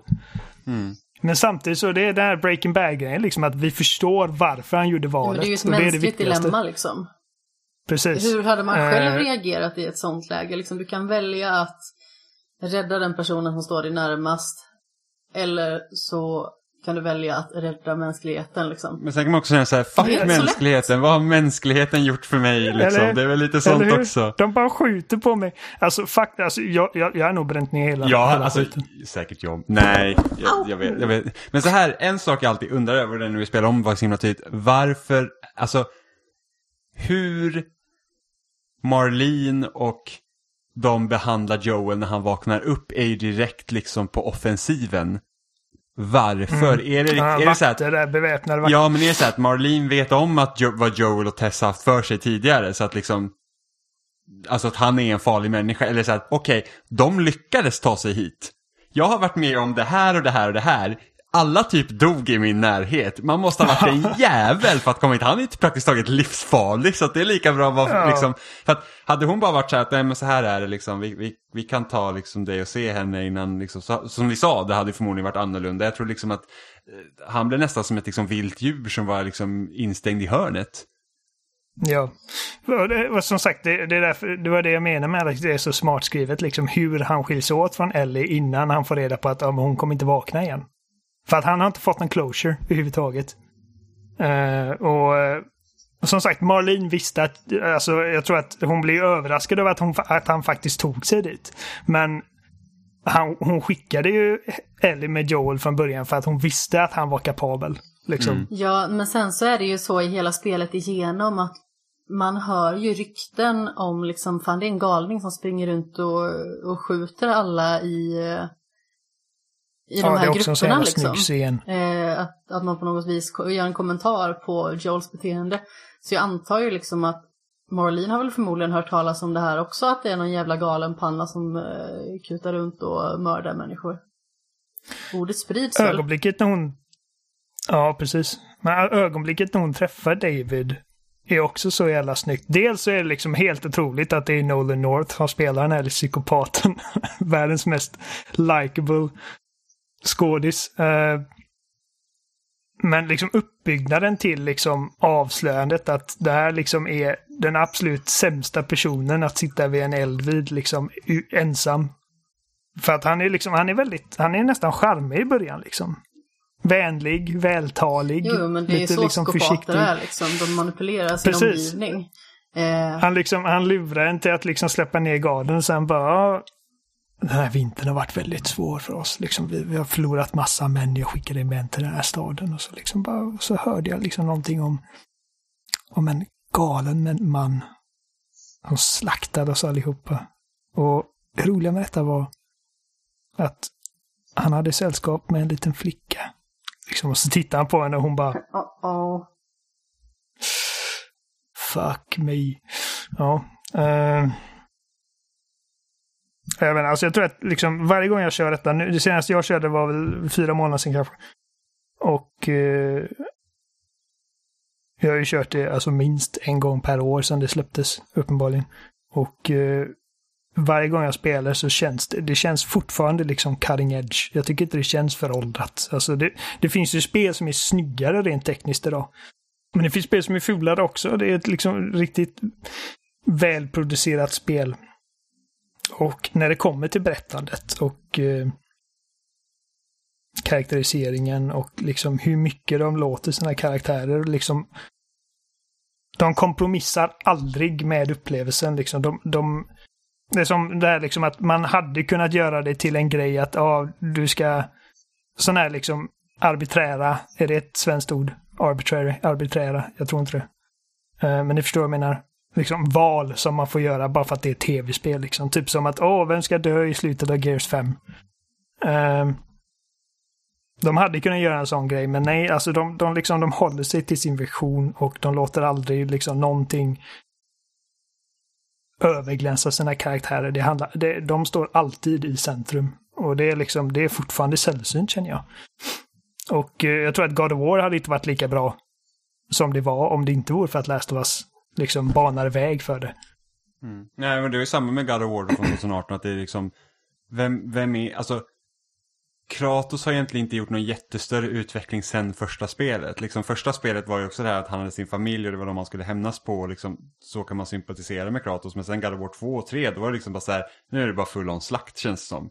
Och sen så kom Ja. man då till rebooten så att säga och helt plötsligt så är det liksom, okej vi ska ta min frus aska till det här berget och jag går dit med min son. Och det är liksom, det är inte så att, och visst, Det är hela premissen. Ja, och visst, det är liksom så här att gudar i den här världen liksom finns i bakgrunden och undrar vem fan det här är liksom som har kommit hit helt plötsligt. Men det, är liksom, det tar inte fokus från Kratos och Atreus resa. Nej, men jag känner att liksom Last of Us var en viktig del som gjorde liksom att Santa Monica vågade ta den approachen med det här spelet. För att de såg liksom att det går att göra och det finns en marknad för det. Och eh, det är liksom, jag menar, det var typ det första jag tänkte när de visade God of War första gången. Bara det här ser ut, liksom, det ser väldigt Last, Last of Us-aktigt ut. Ja, men precis. Och det, alltså, jag kommer ihåg när jag såg det första gången, min första liksom assumption var att detta inte är samma Kratos, utan att det är liksom den nordiska motsvarigheten till Ja, och jag Kratos. kom, kommer du För jag ihåg tänkte- att jag också sa det att jag hoppas att det är en helt reboot. Jag vill inte ha det gamla bagaget. Nej, precis. För att, för att jag liksom tänkte, jag då som inte vet någonting om spelutveckling och liksom manusskrivande och grejer, liksom, hur fan tar man honom därifrån? Där vi lämnar honom i trean, liksom. Alltså han har typ fördärvat allting bara för sin egen vinnings skull, liksom. Bara den mest hjärndöda jäveln någonsin. Till hit. Och gör det trovärdigt. Och i slutet, alltså med facit i hand, så är jag glad över att de faktiskt vågade göra, att de höll sig till sin egen liksom kontinuitet. För att det gör spelet mer intressant. Än om man inte hade det bagaget. Så att, alltså nej, jag tycker Last of Us, tycker, jag tycker det är åldrat bra. Det finns delar som jag känner liksom att där hade man kanske liksom, ifall man hade fått mer tid, kunnat göra det mer intressant. Eh, typ som vi har ju nämnt flera gånger här, liksom när man faktiskt blir pinned down av snipen där. Eh, att det hade varit nice om de på något sätt hade kunnat göra det till en utmaning att ta sig an honom, bara honom. Eh, istället för att det ska komma massa andra fiender. Mm. Eh, och det är liksom, det är givetvis svårt. Att hur, hur designar man den, liksom, den konfrontationen till att det inte blir liksom att man rör sig från träd till träd till träd och sen är man inne och sen slår man ihjäl honom. Men, men det finns säkert sätt man hade kunnat göra det på. Ehm, och samma som jag säger liksom med det här med vinterdelen, liksom att eh, hur eh, Ellis liksom bara faktumet att hon är liksom en lite mer späd, liksom, alltså inte lika världsvan och blodtörstig människa. Hur det begränsar hennes liksom arsenal och, och, och hur hennes kniv liksom typ bara pajar liksom eh, det är liksom den balansen de har. Liksom att det, det, enda du be, du, det enda du behöver i princip för att döda allt i spelet är liksom en tegelsten, slänger dem i huvudet och sen går du och knivar dem. Och så är det klart. Ehm, men det är sådana liksom, på det stora hela, sådana bara obeskrivligt små saker för mig. Ja, För för det är ju petitesser någonstans. Ja, det är liksom, som sagt, det, det, jag hade kunnat liksom bryta ner varenda beståndspunkt av det här spelet och liksom kunnat liksom önska in tweaks eller typ sätt att rama in det på ett annat sätt eller jag hade önskat att det var lite mer så här, men det är sådana små grejer att det, det känns nästan petty liksom att um, att haka upp sig på de grejerna. Och det är liksom, jag pratade med Adam om detta för några veckor sedan, liksom att I slutändan så är det inte unikt. Det har liksom inga egna idéer. Det är liksom bara typ samma typ bit för bit liksom. Uh, Children of Men eller uh, The Road eller bla bla. Och jag känner liksom att alltså. Det är liksom att göra typ att, som sagt, man, man, man stirrar sig blind lite på en sak. Att man ser inte skogen på grund av alla träden lite. För att just det att det finns andra spel som har haft en apokalyps. Liksom med zombieliknande grejer och att eh, det är liksom du mot världen och att du liksom har en companion som du måste skydda bla bla. Att det har gjorts förut. Spelar sån liten roll för mig i slutändan när de liksom viktiga grejerna, alltså karaktärerna, eh, relationen mellan dem och liksom till händelseförloppet. Hur snyggt och liksom bara mästerligt ihopsatt allt är i slutändan det, det, spelar verkligen ingen som helst roll för mig att det har funnits liknande grejer förut. Nej, men det är ju extremt svårt att vara inom citationstecken unik. Det blir ju så himla fånigt. Alltså, samma sak, vi pratade lite om Horizon Zero Dawn här innan inspelningen och man kan ju tycka väldigt mycket att världen känns unik. För att alltså, jag upplever den som unik för att upplevelsen kändes unik för mig. Jag menar, det är väl klart att maskiner har tagit över förut. Alltså, och, och hela den biten liksom ja, att... Eh, och att AI kommer vara liksom vår undergång. Ja, men precis att eh, det är en post-post-apokalyps. Det är liksom, vi är inte i apokalypsen längre, utan det är liksom efter det till och med. Och jorden börjar ta tillbaka världen och det är liksom eh, teknologin som fick världen på fall någonstans. Alltså det är ingen unik idé utan det handlar ju om utförandet någonstans. Är utförandet mm. så pass väl så att det känns unikt och jag tycker att The Last of Us känns unikt. My mycket jo, mer alltså än som, till exempel finns... The Walking Dead. The Walking Dead som jag tycker är fantastisk, alltså framförallt första säsongen då. Eh, men där är ju liksom själva världen känns inte unik på något vis utan det är ju liksom mest hur mycket känslor man kan skapa genom all dialog. Men The Walking Dead är ju skapat från början med tanken om att zombiesarna inte är liksom det farliga utan det är människorna. Vilka, ja, alltså vilket det... serietidningen baseras på. Så är det ju i många liksom, jo. sammanhang som rör det... zombies. Liksom, att zombies är inte tänkande varelser, de bara gör. Alltså zombies är emot mycket som djur. De har liksom instinkter, vad ska de göra? De ska liksom de ska förtära. Mm, på något drivs vis. av en sak. De är förutsägbara. Ja, liksom. De är hanterbara. Ja, och det... människor är inte förutsägbara för att de kan göra precis Nej. vad som helst. Eh, just för att och jag gillar det liksom. Hur van... Precis. Jag gillar det liksom, bara den scenen när de kommer till Pittsburgh i bilen och Ellie bara åh, de behöver hjälp. Det är någon som kommer bara snälla kom och hjälp mig och Joel bara vet med en gång att de, de behöver inte hjälp. Det, det, det är en fälla liksom. Han bara plattan i mattan. Eh, för att han har liksom sett det här förut. Han har gjort det här förut. Um, alltså det du sa med utförandet. Alltså utförandet är liksom allt för mig.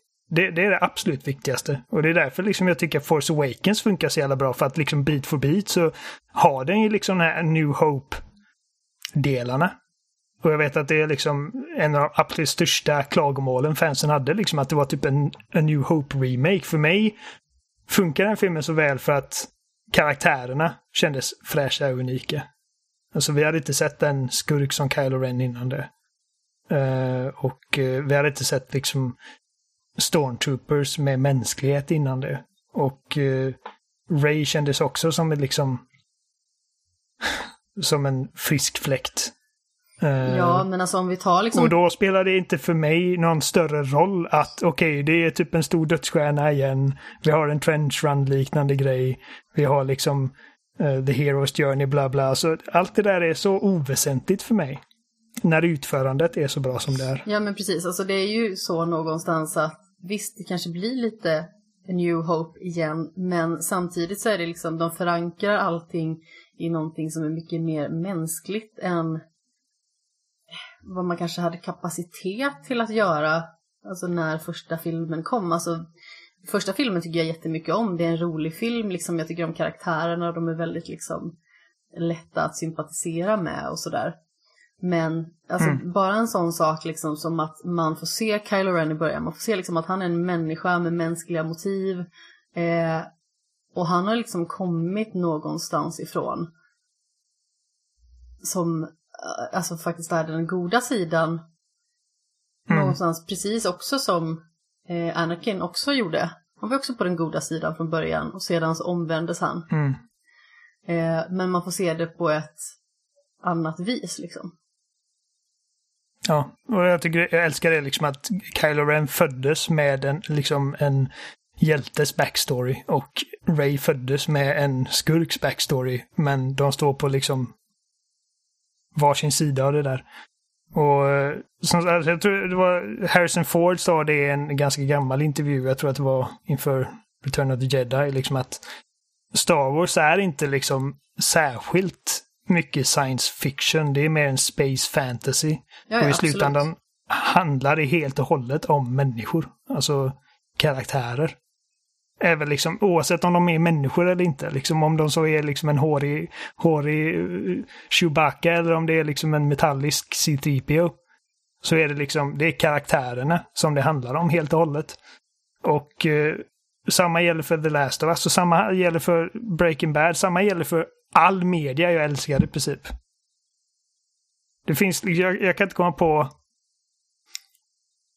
många liksom Alltså spel är en annan sak för att det liksom, alltså jag älskar Super Mario. Det handlar inte om karaktärerna i första hand, men jag förstår menar.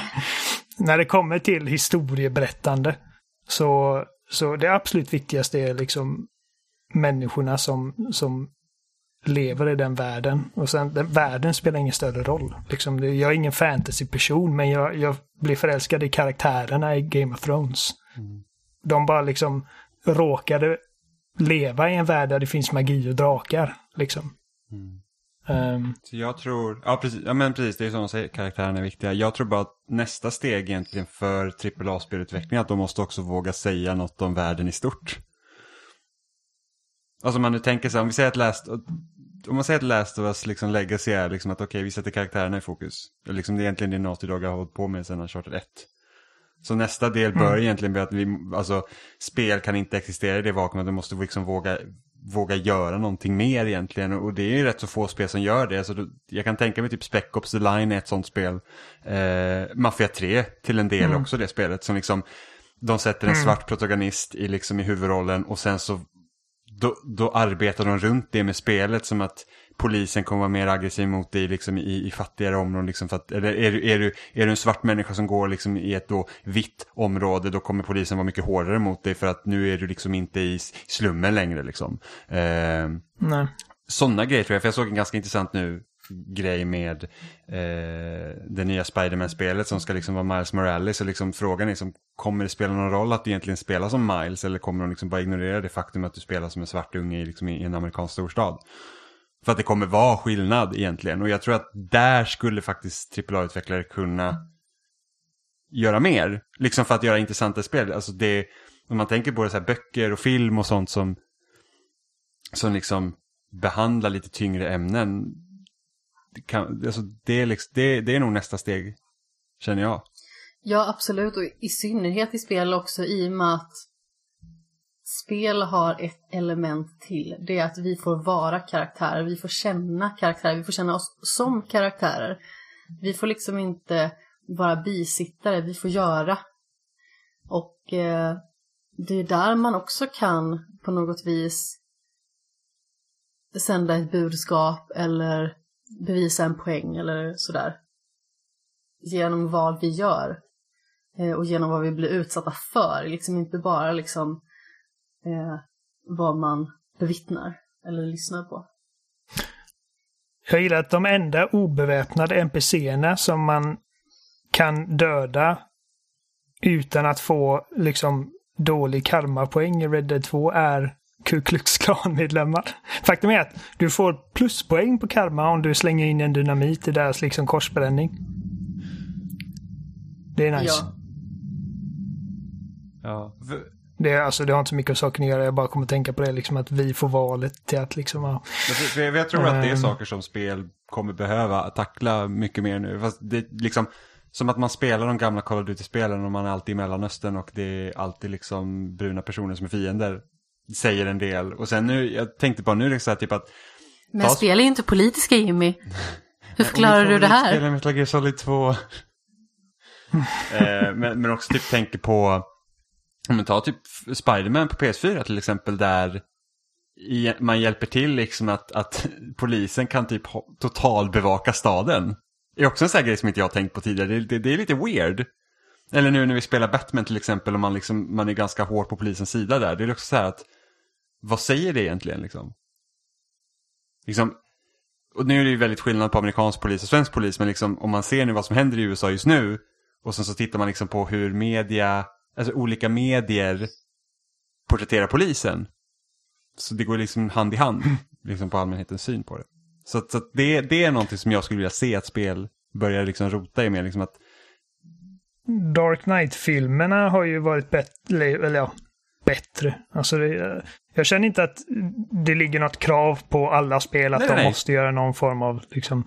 Men jag vet att Nolan han, han, han etablerar ju ganska snabbt att poliserna är helt ruttna Mm. liksom, i Gotham City. Och det, det är egentligen bara Gordon som är liksom en straight shooter. Är inte han Eh. fantastiskt castad? Eh, ja, ja, Gary Jag tycker Oldman verkligen ja. att Gary Oldman är perfekt Han- han är- för den rollen. Han är, han är perfekt. Jag älskar, ja. Alltså, och jag vet, jag vet det att han spelade mycket skurkar så här liksom på 80-talet, Ja, eller men typ 90-talet. femte elementet med Eh, sin eh, konstiga ja. syntfrilla och grejer.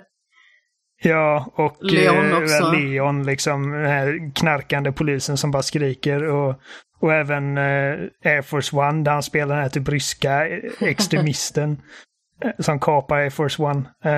Jag vet att när, när Christopher Nolan ringde honom inför Batman Begins så han sa liksom ah, jag skulle vilja prata med dig om nästa Batman-film. Han bara ah, jag är inte sugen på att spela skurk. Och han bara, nej, du kommer inte spela skurk. Du kommer spela liksom det bara den mest godhjärtade människan i hela Gotham City. Ja, men jag tycker att Och han bara, okej, alltså, ja visst. både utseendemässigt och skådespelarmässigt tycker jag verkligen att eh, det är perfekt. Verkligen. Jag, jag tycker det är supertjusigt och jag tycker att eh, det är sällan man ser någonting som liksom är serietecknat från början ha en eh, verklig eh, motsvarighet som är så på Mm. pricken. För att han gör det verkligen alltså, perfekt. Jag älskar Gary Oldman Fast i tar. Jag älskar Alltså, honom i Tar inte de upp det i Nolans Batman-filmer om Ja. att, eh, att eh, Gordon också är en del av problemet för att han låter det hända? Ja. Jo, det är med. Alltså, det är därför, eh, det är därför Two-Face har hans liksom barn där i liksom i slutet. Att det var dina poliser. Som jag sa, jag varnade dig om dina poliser. Och eh, Oldman sa typ ifall jag skulle liksom, han säger tidigt i filmen, ifall jag, ifall jag ska sparka alla som har liksom en prick i registret så har inte jag någon att arbeta med. Det, det är ju liksom, och han säger det liksom i slutet att det är liksom, jag är ansvarig liksom. Alltså det var, det, jag har fuckat upp med dödat mina barn liksom. Eh, så att, alltså det, det är ju Nolan bra. Uh, Medan i Arkham-spelen så är liksom polisen är de som man liksom bara dumpar av skurkarna hos och de liksom bara yeah, typ high five Batman. Ja, förutom eh, i början Eh, av eh, Förutom första spelet. Boyle... Heter han Boyle? Nej. Bowl. Eh, Alltså det är han, eh, han polisen då som... han blir dödad till slut när han har liksom gjort sin grej. Jag Ja, kommer inte ihåg vad han heter. Han heter väl, heter han inte Frank Bowl? Bowl kanske. Ja, Jag minns, nu minns jag inte exakt vad han heter. Men eh, ja, i början av eh, första Batman-spelet. Måste jag googla. Det är en sån liten... gre- Alltså vem bryr sig vad han heter? Men jag måste veta det bara för det.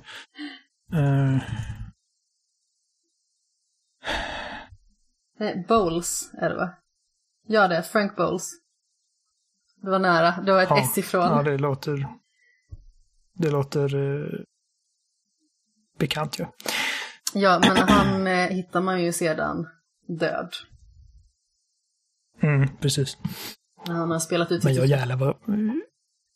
Jä- Jävlar vad bra Gary Oldman är. Ah. Alltså han, han, liksom, han hade mig när han liksom... För att eh, när Bruce Waynes föräldrar blir dödade och liksom den här poliskommissarien bara ah, typ bara du sitter här och väntar så kommer din butler och liksom man hör polisen i bakgrunden bara åh hans butler plockar upp någon stackars rika unge.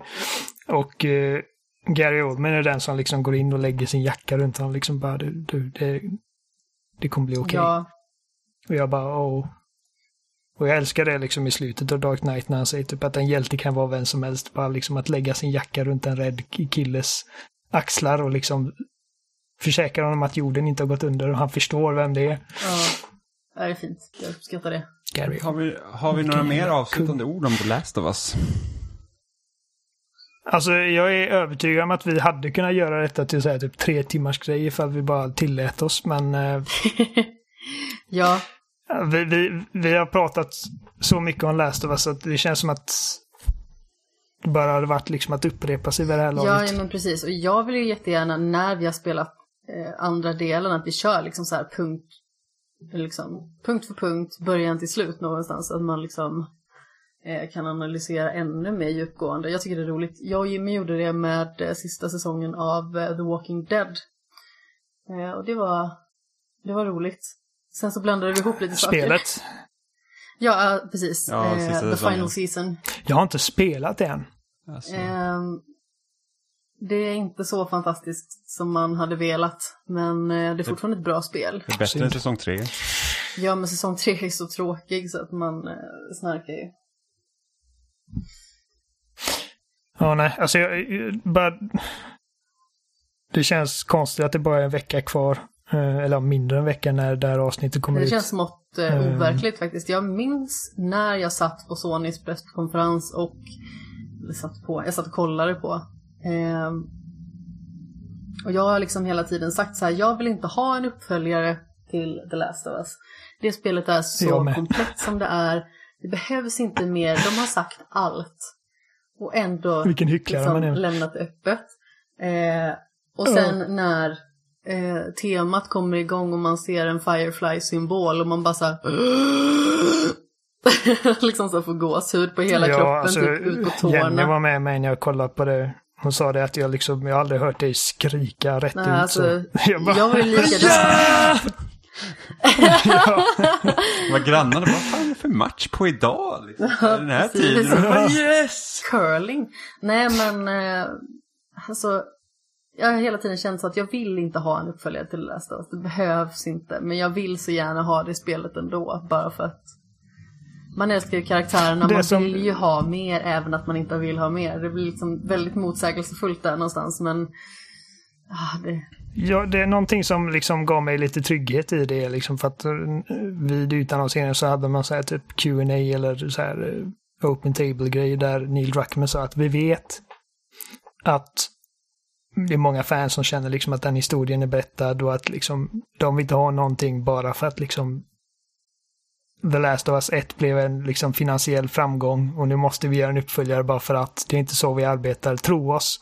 Hade vi inte haft någon, en historia att berätta så hade vi inte liksom gjort nej en men precis. uppföljare. Och som sagt det säger ju en hel del när spelet faktiskt kommer sju år senare någonstans. Eh, Och det, alltså, jag tror ändå att Last, Naughty Dog är ändå en sån studio som är en sån liksom, eh, liksom tursam position ändå. Att de kan i princip göra precis vad de vill. Ja, och de Eh, strävar hade alltid de efter kvalitet, det vet man ju. Det är liksom inte bara ett spel som Behövs släpps liksom- i mängden det här, någonstans. Eh. Men det känns liksom Nej, som nej. att första spelet, det var alltså, det var en perfekt bit kaka. Eh, och man tror liksom att man har tagit den sista kakan på liksom en, en hel cirkel. Liksom det är den sista biten. Eh, och sen så ställer någon fram en till kaka åt en. Eh, Bra, jag visste inte att jag Ja, ville ha alltså, det här. Jag trodde jag var tror mätt. fan att man vill ha en bit till av någonting som... Alltså visst, man kanske är lite mätt, men fan, jag tar gärna mer kaka. Så hej. Alltså det bara, jag, jag har levt och älskat de här karaktärerna i sju år nu. Alltså det, de, har, de har verkligen format liksom min... Jag skulle inte säga att de har format min världsuppfattning, men alltså The Last of Us har varit en väldigt stor del av liksom varför jag älskar tv-spel de senaste sju åren. Liksom någonting som jag ofta tittar tillbaka på och jämför saker med och liksom... Ja, men samma sak här. Det var ändå Och, ett eh, spel som... Det, det är ett av få spel så pass tidigt i mitt liksom uppgående intresse som jag spelade när det var ganska så aktuellt. Eh, och Mm. att vara hyfsat tidigt på bollen då betyder ganska för mycket för mig ändå, kände jag. Eh, Jag vet, liksom, det finns ju flera människor som liksom började ta upp spelande när Last of Us kom. Uh, Paula Marika exempelvis. Eh, hon, eh, om jag minns rätt, så hon hade ju spelat Super Mario och sånt liksom på 90-talet. Men det var liksom Last of Us som eh, fick in henne på tv-spel igen. Och eh, nu är hon eh, liksom... Hon har kommit långt på det intresset, kan man lugnt säga. Ehm, ja, och alltså... Nej, men det bara känns...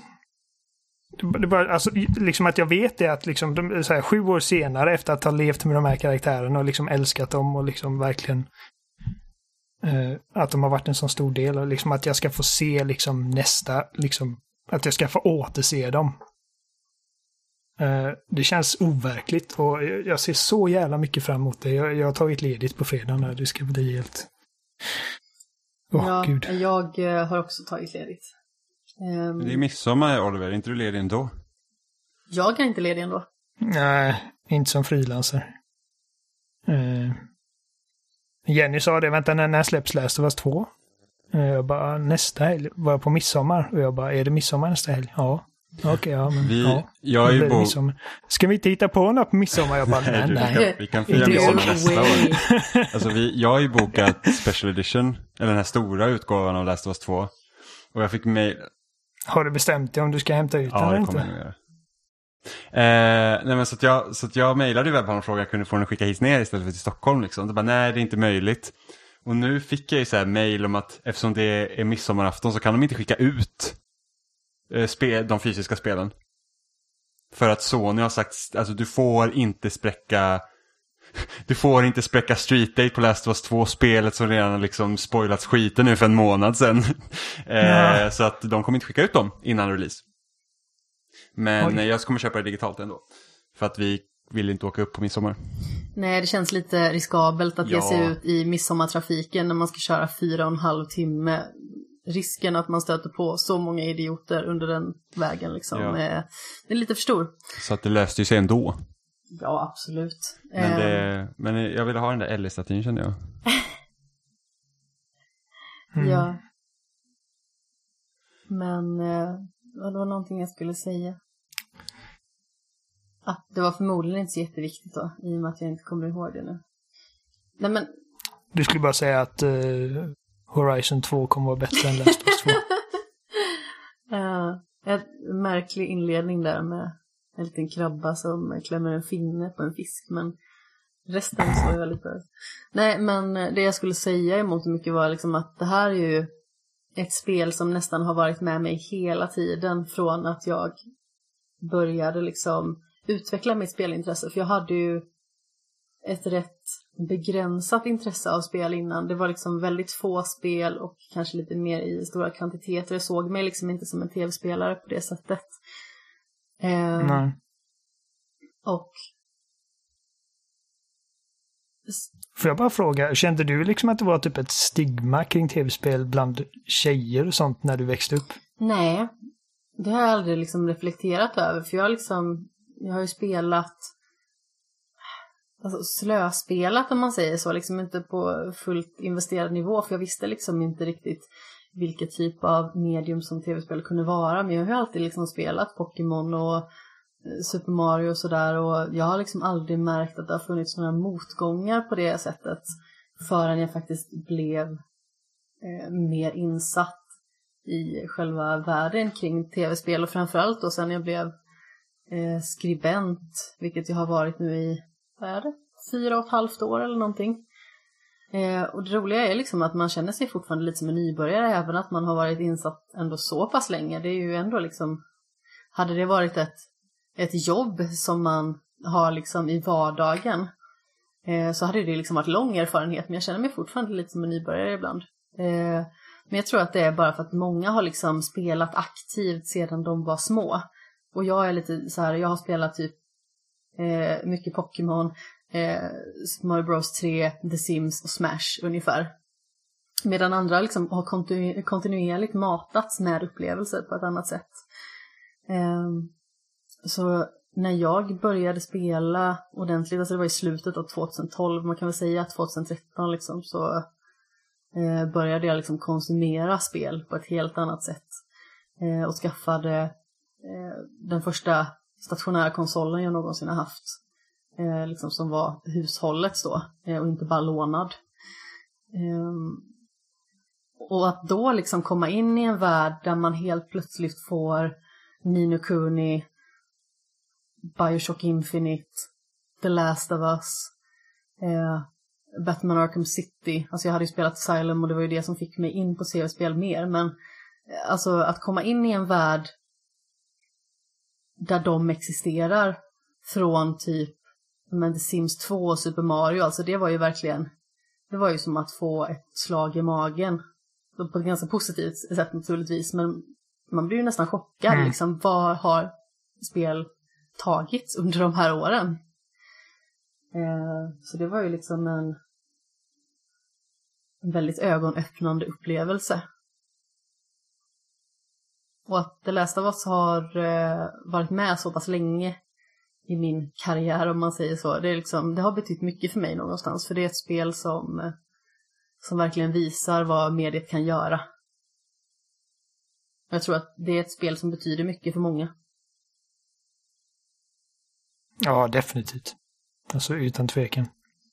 Jag sitter för övrigt och kollar på sådana här in-game in renders av klickerfiender och de ser grisigare ut än nej. någonsin. Fy fan! Alltså, när jag hörde en klicker förra, första gången, det var nästan så att jag stängde av för jag blev så rädd. Jag är ju jättefeg, som sagt. Men jäklar vad rädd jag blev första gången jag stötte på en klicker. Så de är ju mycket äckligare än din genomsnittliga zombie. Liksom. de är mycket äckligare än det mesta, alltså bara ljudet.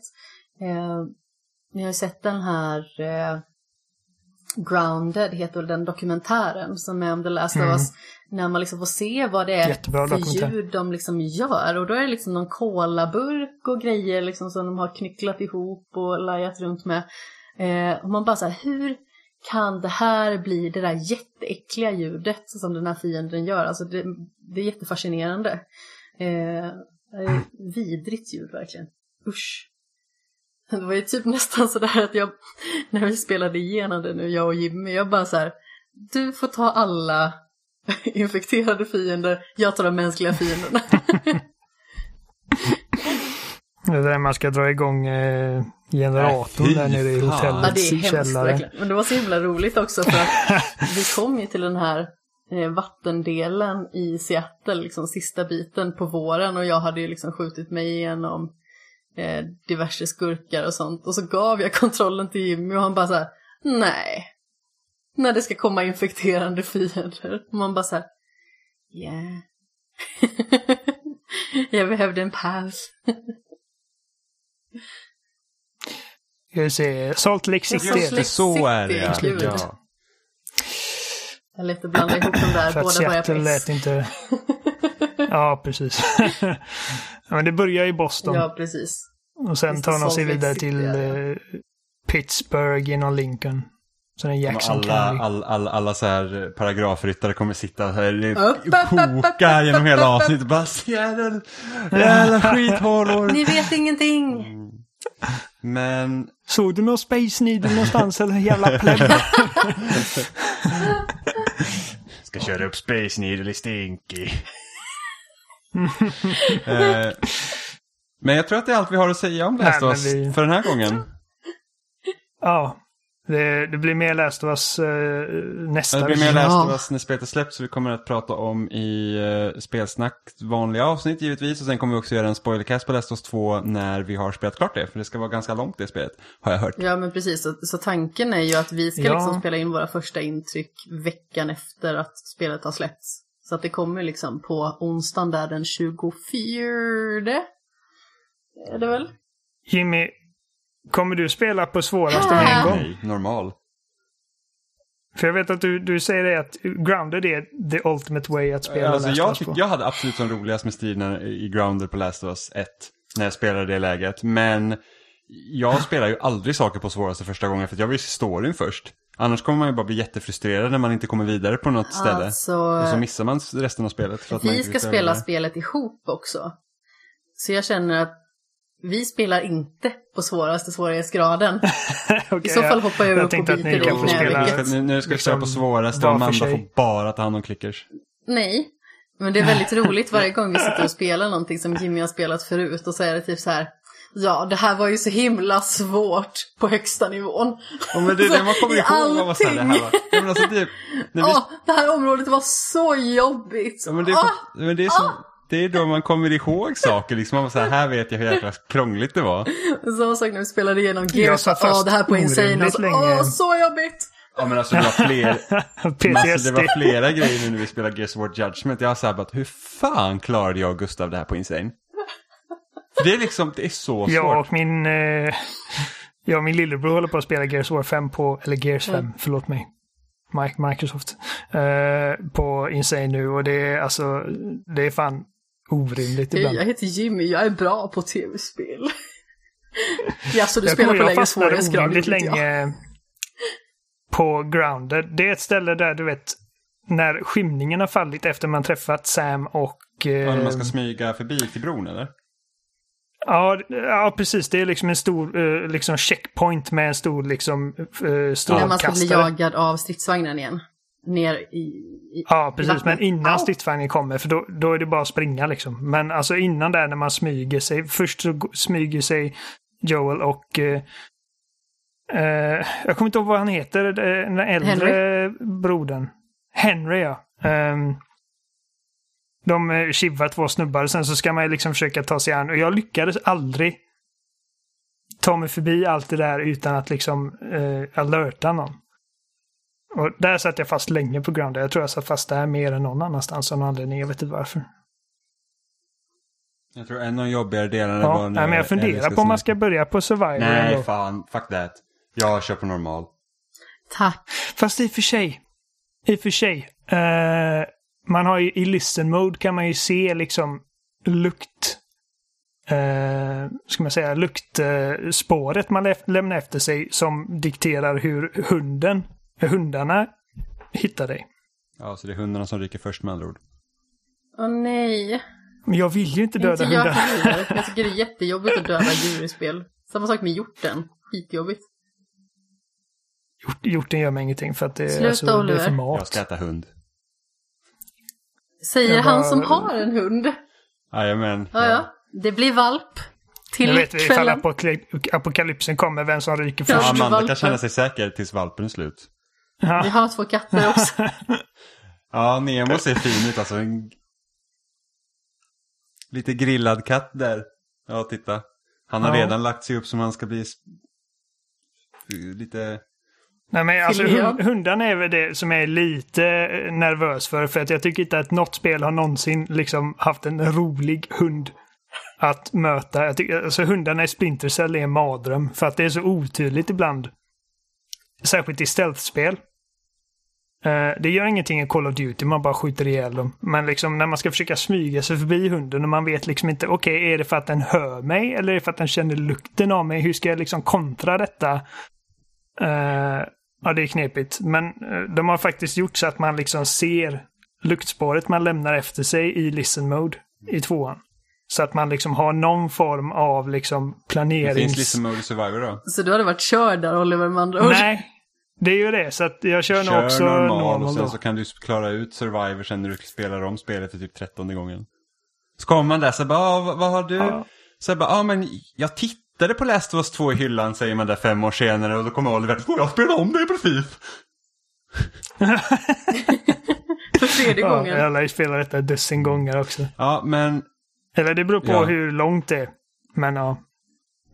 det, Ja, nej, avsluta innan vi... Eh, Eh, vi kommer prata mycket mer om Last of Us under de kommande veckorna så ni kan eh, lyssna på spelsnack på, i din favoritpodcast-app eller på YouTube eller på loading som vi läggs upp också på. Amanda håller på att dö för det är så varmt här inne. Ja, Ehm, jag sitter och viftar med händerna vi- vilket inte gör det bättre. vi gör sådana här specialavsnitt ibland. Vi kommer göra ett på Last of Us 2 som vi har sagt. Eh, och vill ni inte bli spoilade på Last of Us 2 så kan ni höra våra intryck eh, efter att det har släppts helt enkelt. Så med det sagt Mm. så tackar vi för att ni har lyssnat den här gången så hörs vi igen eh, när ni vill. I princip. vi har ett arkiv med 300 avsnitt att lyssna på. Hurra! ja, skriv gärna till oss. Berätta vad era favoriter Ja, med gör det. Är. Kontakt spelsnack.com. Eller Twitter eller Ja. Facebook, vad som helst. Liksom det, Ja. det finns överallt. Bara lämna en eh, kommentar. Gör så.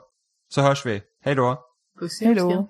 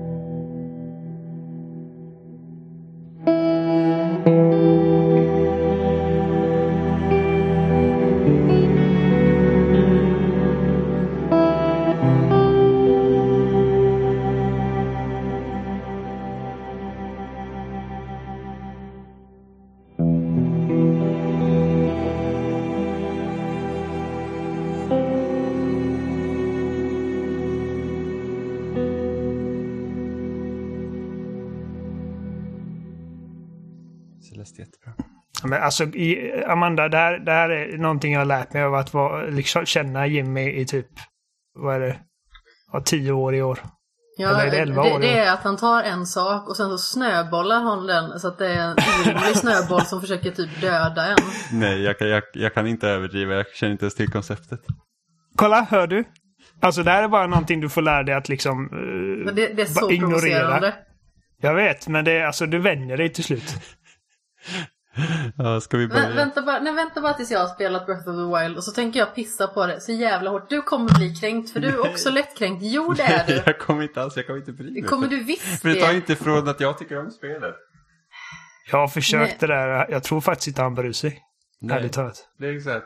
Om man inte gillar ett bra spel så är det dens förlust. Ja, men du har ju fel. Jimmy är så övertygad om att han har rätt och alla andra har fel. Att det är liksom... Ja, fast han har ju fel. För att jag har uppenbarligen rätt. Ska vi köra igång? Hör du Oliver? Hör du vad jag lever med? Ja, vad hon lever med. det är typ... Tack Oliver, Det är bra. ungefär, alltså, men jag tror att jag skulle föreställa mig ungefär att, att någon skulle typ pissa på Jimmys favoritspel. Det är ungefär som att man skulle bli kallad för typ åh din orangea fula jävel från Trump typ. Ungefär som att, ja men du då.